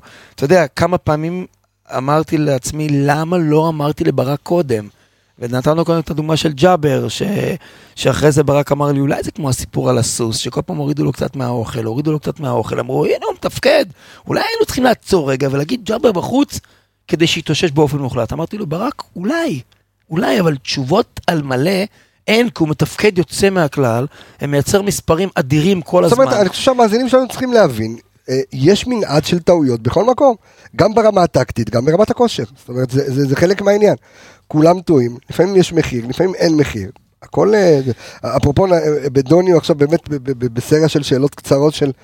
אה, מי, מי הספרינטר הכי רגע, אה, לפני זה יש לי אוקיי. עוד איזה לא, שאלה. סליחה. ככה, אנחנו נכנס... אני רואה את זה יש ככה. משחק עוד. לא, שאלה אחרונה שהיא ככה, נו, אבל יש, אנחנו נכנסים עכשיו בעיניי, אני אגיד את זה ככה, מישהו יגיד מנחוס, לא מנחוס, אנחנו נכנסים לארבעה משחקים, יש לך נוף הגליל ביתר, ואז שני משחקי פלייאוף, שאחד מהם יהיה נגד מקום שש נגד מקום שני. שש ושתיים. ארבעה משחקים האלה יכולים, אתה יודע, או להרים אותך עד הסוף, או... זה איך- או, זה ירים אותך. כן, בסוף. זה, זה יכול לגמור את הסיפור, כן, אבל- השאלה איך מכינים את השחקנים, אתה יודע. דיברנו על הקצב של מכבי, אחרי אירופה שהם, אתה יודע, עשתה פה אני- משטח, אה, חניון על הליגה, וצריך להרים עוד אני רוצה פעם. להגיד לך משהו. לפני חודש וחצי חזרנו מבאר שבע, עם ניצחון אדיר, עם עשרה נכון. שחקנים, ואחרי כמה ימים פגשנו פה את הפועל ירושלים, וזה המשחק אולי הכי גרוע שלנו השנה, ביחד עם קריית שמונה בחוץ. או קריית שמונה, זה והיה עוד אחד. נתניה. סלח, הדרבי פה, וגם גם הדרבי, דרבי, גם הדרבי נכנס, מאוד, אה, לפחות בדרבי ניצחנו. אה. ולכן, המשחק מבחינתי ביום שבת נגד נוף הגליל, הוא לא גמר גביע, הוא גמר ליגת אלופות. ואני נשבע לך, בכל ההצלחה שלי ובכל הניסיון שיש לי, לא מעניין אותי כלום חוץ מנוף הגליל. באמת שכלום. ברור שבראש שלי יושבת התמונה שאמרת, תנצח שני משחקי ליגה זה וביתר בחוץ, שזה גם כן יהיה גיהנום, קל זה לא יהיה. נכון, תקבל. בעת את מקום שישי, ותקבל את מקום שני. אם ניצחת. אותם, אז אתה רגל וחצי אלוף. ברור שאני מבין את זה, אבל אני רק רוצה לנצח את נוף הגליל, זה הכל. אני חושב שגם השחקנים מבינים את זה. אני חושב שכולם חוק יודעים ש... ה-24 שעות, כמו שברק אומר. אני חושב ש... ש... שזאת הדרך, ובסופו של דבר אנחנו נמצאים. בעמדת... בעמדת פריצה יוצאת כן. מהכלל ללכת עד הסוף, אבל הקשקוש שאני שומע מאנשים פתאום בחודש האחרון, אה, מכבי תל אביב חזרו לתמונה, הם מסוכנים. אני מ-day one ידעתי, וגם אתם ידעתם, שיש פה שלוש קבוצות שהולכות על המאבק הזה, זה מכבי חיפה הראשונה, ומכבי תל אביב והפועל באר שבע לא מעניין אותי מי מהן יותר, אוקיי? כן. אבל זה שמכבי תל אביב פתאום עשתה סדרה של ניצחונות, אה, באר שבע איבדה גובה, זה לא כך נוגע לעולמי, העולם שלי הוא לנצח את נוף הגליל, נקודה. גו. עכשיו אני אשאל, מי הספרינטר הכי, מי, מי הכי מהיר בקבוצה? אני זוכר בשנות ה-90, תמיד ידעת, אלון חרזי, הכי מהיר במכבי חיפה. אז היום, והיו היו עושים תחרות והיו מפרסמים את זה גם. משתנה היום- לדעתי, במרחקים קצרים. היום יש קצת דאטה. אוקיי. אז ככה, קודם כל, איזה יופי של הרמה להנחתה. במרחקים קצרים לא מגיעים למהירויות, יש יציאה מהמקום, אבל לא נכון. מגיעים למהירות גבוהה. זאת אומרת שגם בולט הגדול הגיע כן. ל-45 קמ"ש, אבל הוא הגיע ל-45 קמ"ש אחרי 60 מטר. היציאה שלו במקום הייתה יותר איטית. לא, זה פחות רלוונטי, היציאה שלנו במקום היא טובה יחסית כן. לכדורגלן, אבל יש כדורגלנים שיוצאים מהמקום כמו מפלצות, אבל פחות, יש להם פחות fly. Fly זה המהירות המתפתחת. רק כשעוברים את ה-15-20 מטר, מתחילים להגיע למהירות מרבית. המספרים הכי סקסיים בכדורגל העולמי זה לגעת ב-35-36 קמ"ש, בזה כל משחק נוגע דין דוד, כל משחק וואלה. נוגע פלניץ', כמעט כל משחק. נוגע, כמעט כל משחק נוגע רז. אה, לא רחוקים משם שון, ג'אבר, אה, עם נגיעות ב-34, 3, 34, 5, 30, אה, זה, זה המשחק. עכשיו, מתחת, דרג מתחת לזה, אנשים שהם מסתפקים בשלוש, שלוש וחצי, שזה גם מהירות מאוד מאוד יפה. ושוב, לקחת ולהסתכל על בולט הגדול מכולם בכל הזמנים, עם 45 קמ"ש, זה לא רלוונטי לכדורגל, כי זה שונה לחלוטין. ובכלל, המרחק הארוך הזה, אם השחקן עשה 35 קמ"ש, או 35 וחצי, זה לאו דווקא משהו שהוא כל כך גורלי לכדורגל. בכדורגל צריך לדעת לאן לרוץ, מתי לרוץ, המון שינויי כיוון, המון היה איזה הבנה של משחק, התנועה. אם אני חושב, נגד פיינורד זה היה, שראיתי את גודסוויי דוניו, מתחיל אולי איזה... חמ- סלאביה, בבית. 15 מטר, מרוויח את הבלם. מרוויח, תקשיב, רץ אחרי הבלם, ופתאום עוקף אותו, אתה יודע, כמו... וזה היה נראה לי כאילו שהוא הוא סופר סופר מהיר, אולי בגלל. זה גם ה hamst- ה hamstring גם שלו... אתלט אה, נהדר, נהדר מה שאמרת, השחקנים הפציעים בכדורגל, כי יש דבר כזה, הם ב-99% מהמקרים טיפוסים אנאירובים עם הרבה מאוד יכולות של מהירות. הטיפוסים האירובים, שלא נותנים לך יותר מדי איכות מבחינת חדות, יציאה מהמקום, סיבוב חד, ויקדימו את כולם בצעד הראשון, הם פחות ייפצעו, הם יעשו המון קילומטראז', הם תמיד... טל בנין, ששיחק ואחד הגדולים שגדל כן. בכדורגל הישראלי, נחת באיטליה, עשה סדרה של מבדקים, והודיעו לו חגיגית, אתה שחקן דיזל. שחקן דיזל, מנוע דיזל. אמרו לו, אתה מנוע דיזל, אתה יכול לרוץ המון, אתה תמיד מתאושש, אתה תמיד באותם דפקים, אתה כמעט לא נפצע, אבל אתה לא, לא תקבל ממנו יכולת אתלטית אדירה, כמו שתקבל מדין דוד או מרז מאיר, אתה מבין מה אני מתכוון? כן. אז זה שני עולמות, והם האירובים פחות פציעים. עוד ש... מי השחקן שמבלה הכי הרבה בחדר כושר? זה אני יכול, יש לי הימור. נו, רמי גרשון לדעתי. גר שם. גר שם. אה, הוא גם. צריך רק לשים לו. שם איזה, הוא אה, רמי, אה, תקשיבו, יש לנו חדר הלבשה מדהים, וזה לא סתם כדי להשמיע. אני נכנס, אה, אני תמיד אומר כקלישאה, שבקריירה שלי, בקבוצות שהייתי נכנס לחדר טיפולים ורואה פקק, הייתי מבין שיש בעיה. כשאני נכנס לחדר כושר ורואה שיש פקק, אני מבין שהמצב טוב. במכבי חיפה יש פקק בחדר כושר כל יום. אני נכנס, אני מגיע לפה שעתיים, שעתיים וחצי לפני האימון, ואני נכנס בערך שעה לפני לחדר הכושר, יש שם בין שמונה, עשרה, לפעמים גם חמישה עשר שחקנים, כולל אה, רמי ורז, ואפילו שרי וג'אבר ונטע וסאן, וכולם, כולל כולם, רודפים אחרינו, רוצים עוד prevention, תרגילים מניעת פציעות, עוד להתחזק, עוד להוסיף, ובקונספט הזה של החדר הלבשה הזה, אנחנו צריכים יותר לעצור אותם ולהגיד להם, סטופ, אל תעשה. יש לי עם צרפתי שיח קבוע כזה, הוא אומר לי, "ת- תעצור את ג'אבר, הוא עושה יותר מדי. תגיד לזה שלא יעשה יותר מדי, והם כל הזמן, כל הזמן רוצים להוסיף, וזאת אה, מתנה. אז- אז אז אני- אז ענית מקודם שמבחינת קילומטראז' עלי מוחמד עושה הכי הרבה עלי קילומטר? יש לו, יש לו קילומטראז' יפה. לא הכי הרבה, אבל רצים הכי הרבה, שוב, אה, רז, כרגע הזכרתי את ג'אבר ומאור שנגעו ב-12 קילומטר במשחק האחרון, אלפונס רץ המון, סאן רץ המון. וואלה. אה, אני מדבר איתך המון, זה אזור ה-11 ומעלה, עלי באזור הזה. שאלה אחרונה- אחרונה. כן. כן, זהו. אה, שעה ורבע, הייתה. היה, בוא תפריח פה את השמועה שאתה שברת את אחד התארים של מכבי חיפה בתחילת העונה, את הגביע, הפלסטיק הזה, הצעצוע הזה, שזה התפרק, אלוף האלופים, נכון? כן. נכנסנו לחדר הלבשה, זה גביע ענק כזה עם כדור למעלה, והוא נורא נורא עדין, הוא היה מונח על השולחן של השחקנים והצטלמו איתו ושמחנו, כי צריך להיות מכבי תל אביב, נכון? כן. כן. אז זה היה קצת ניצחון מעבר, כן, כי נכון. אתם מכירים יותר טוב ממני את נכון. הרקע, וזה היה אה, ניצחון שהוא היה מעבר לאלוף האלופים, והגביע עמד אה, על השולחן ופשוט נפל ככה, מין נפילה כזאת. והכדור. השתחרר. עכשיו, אני לא יודע איך זה הגיע למצב שזה ביד שלי וצילמו אותי, אז הפילו את התיק עליי. אבל אני חף, לא. אני חף מפשע. אתה לא יותר מדי חזק. אני ברוך השם ראינו אותו פה, הוא בריא ושלם. הוא בריא ושלם.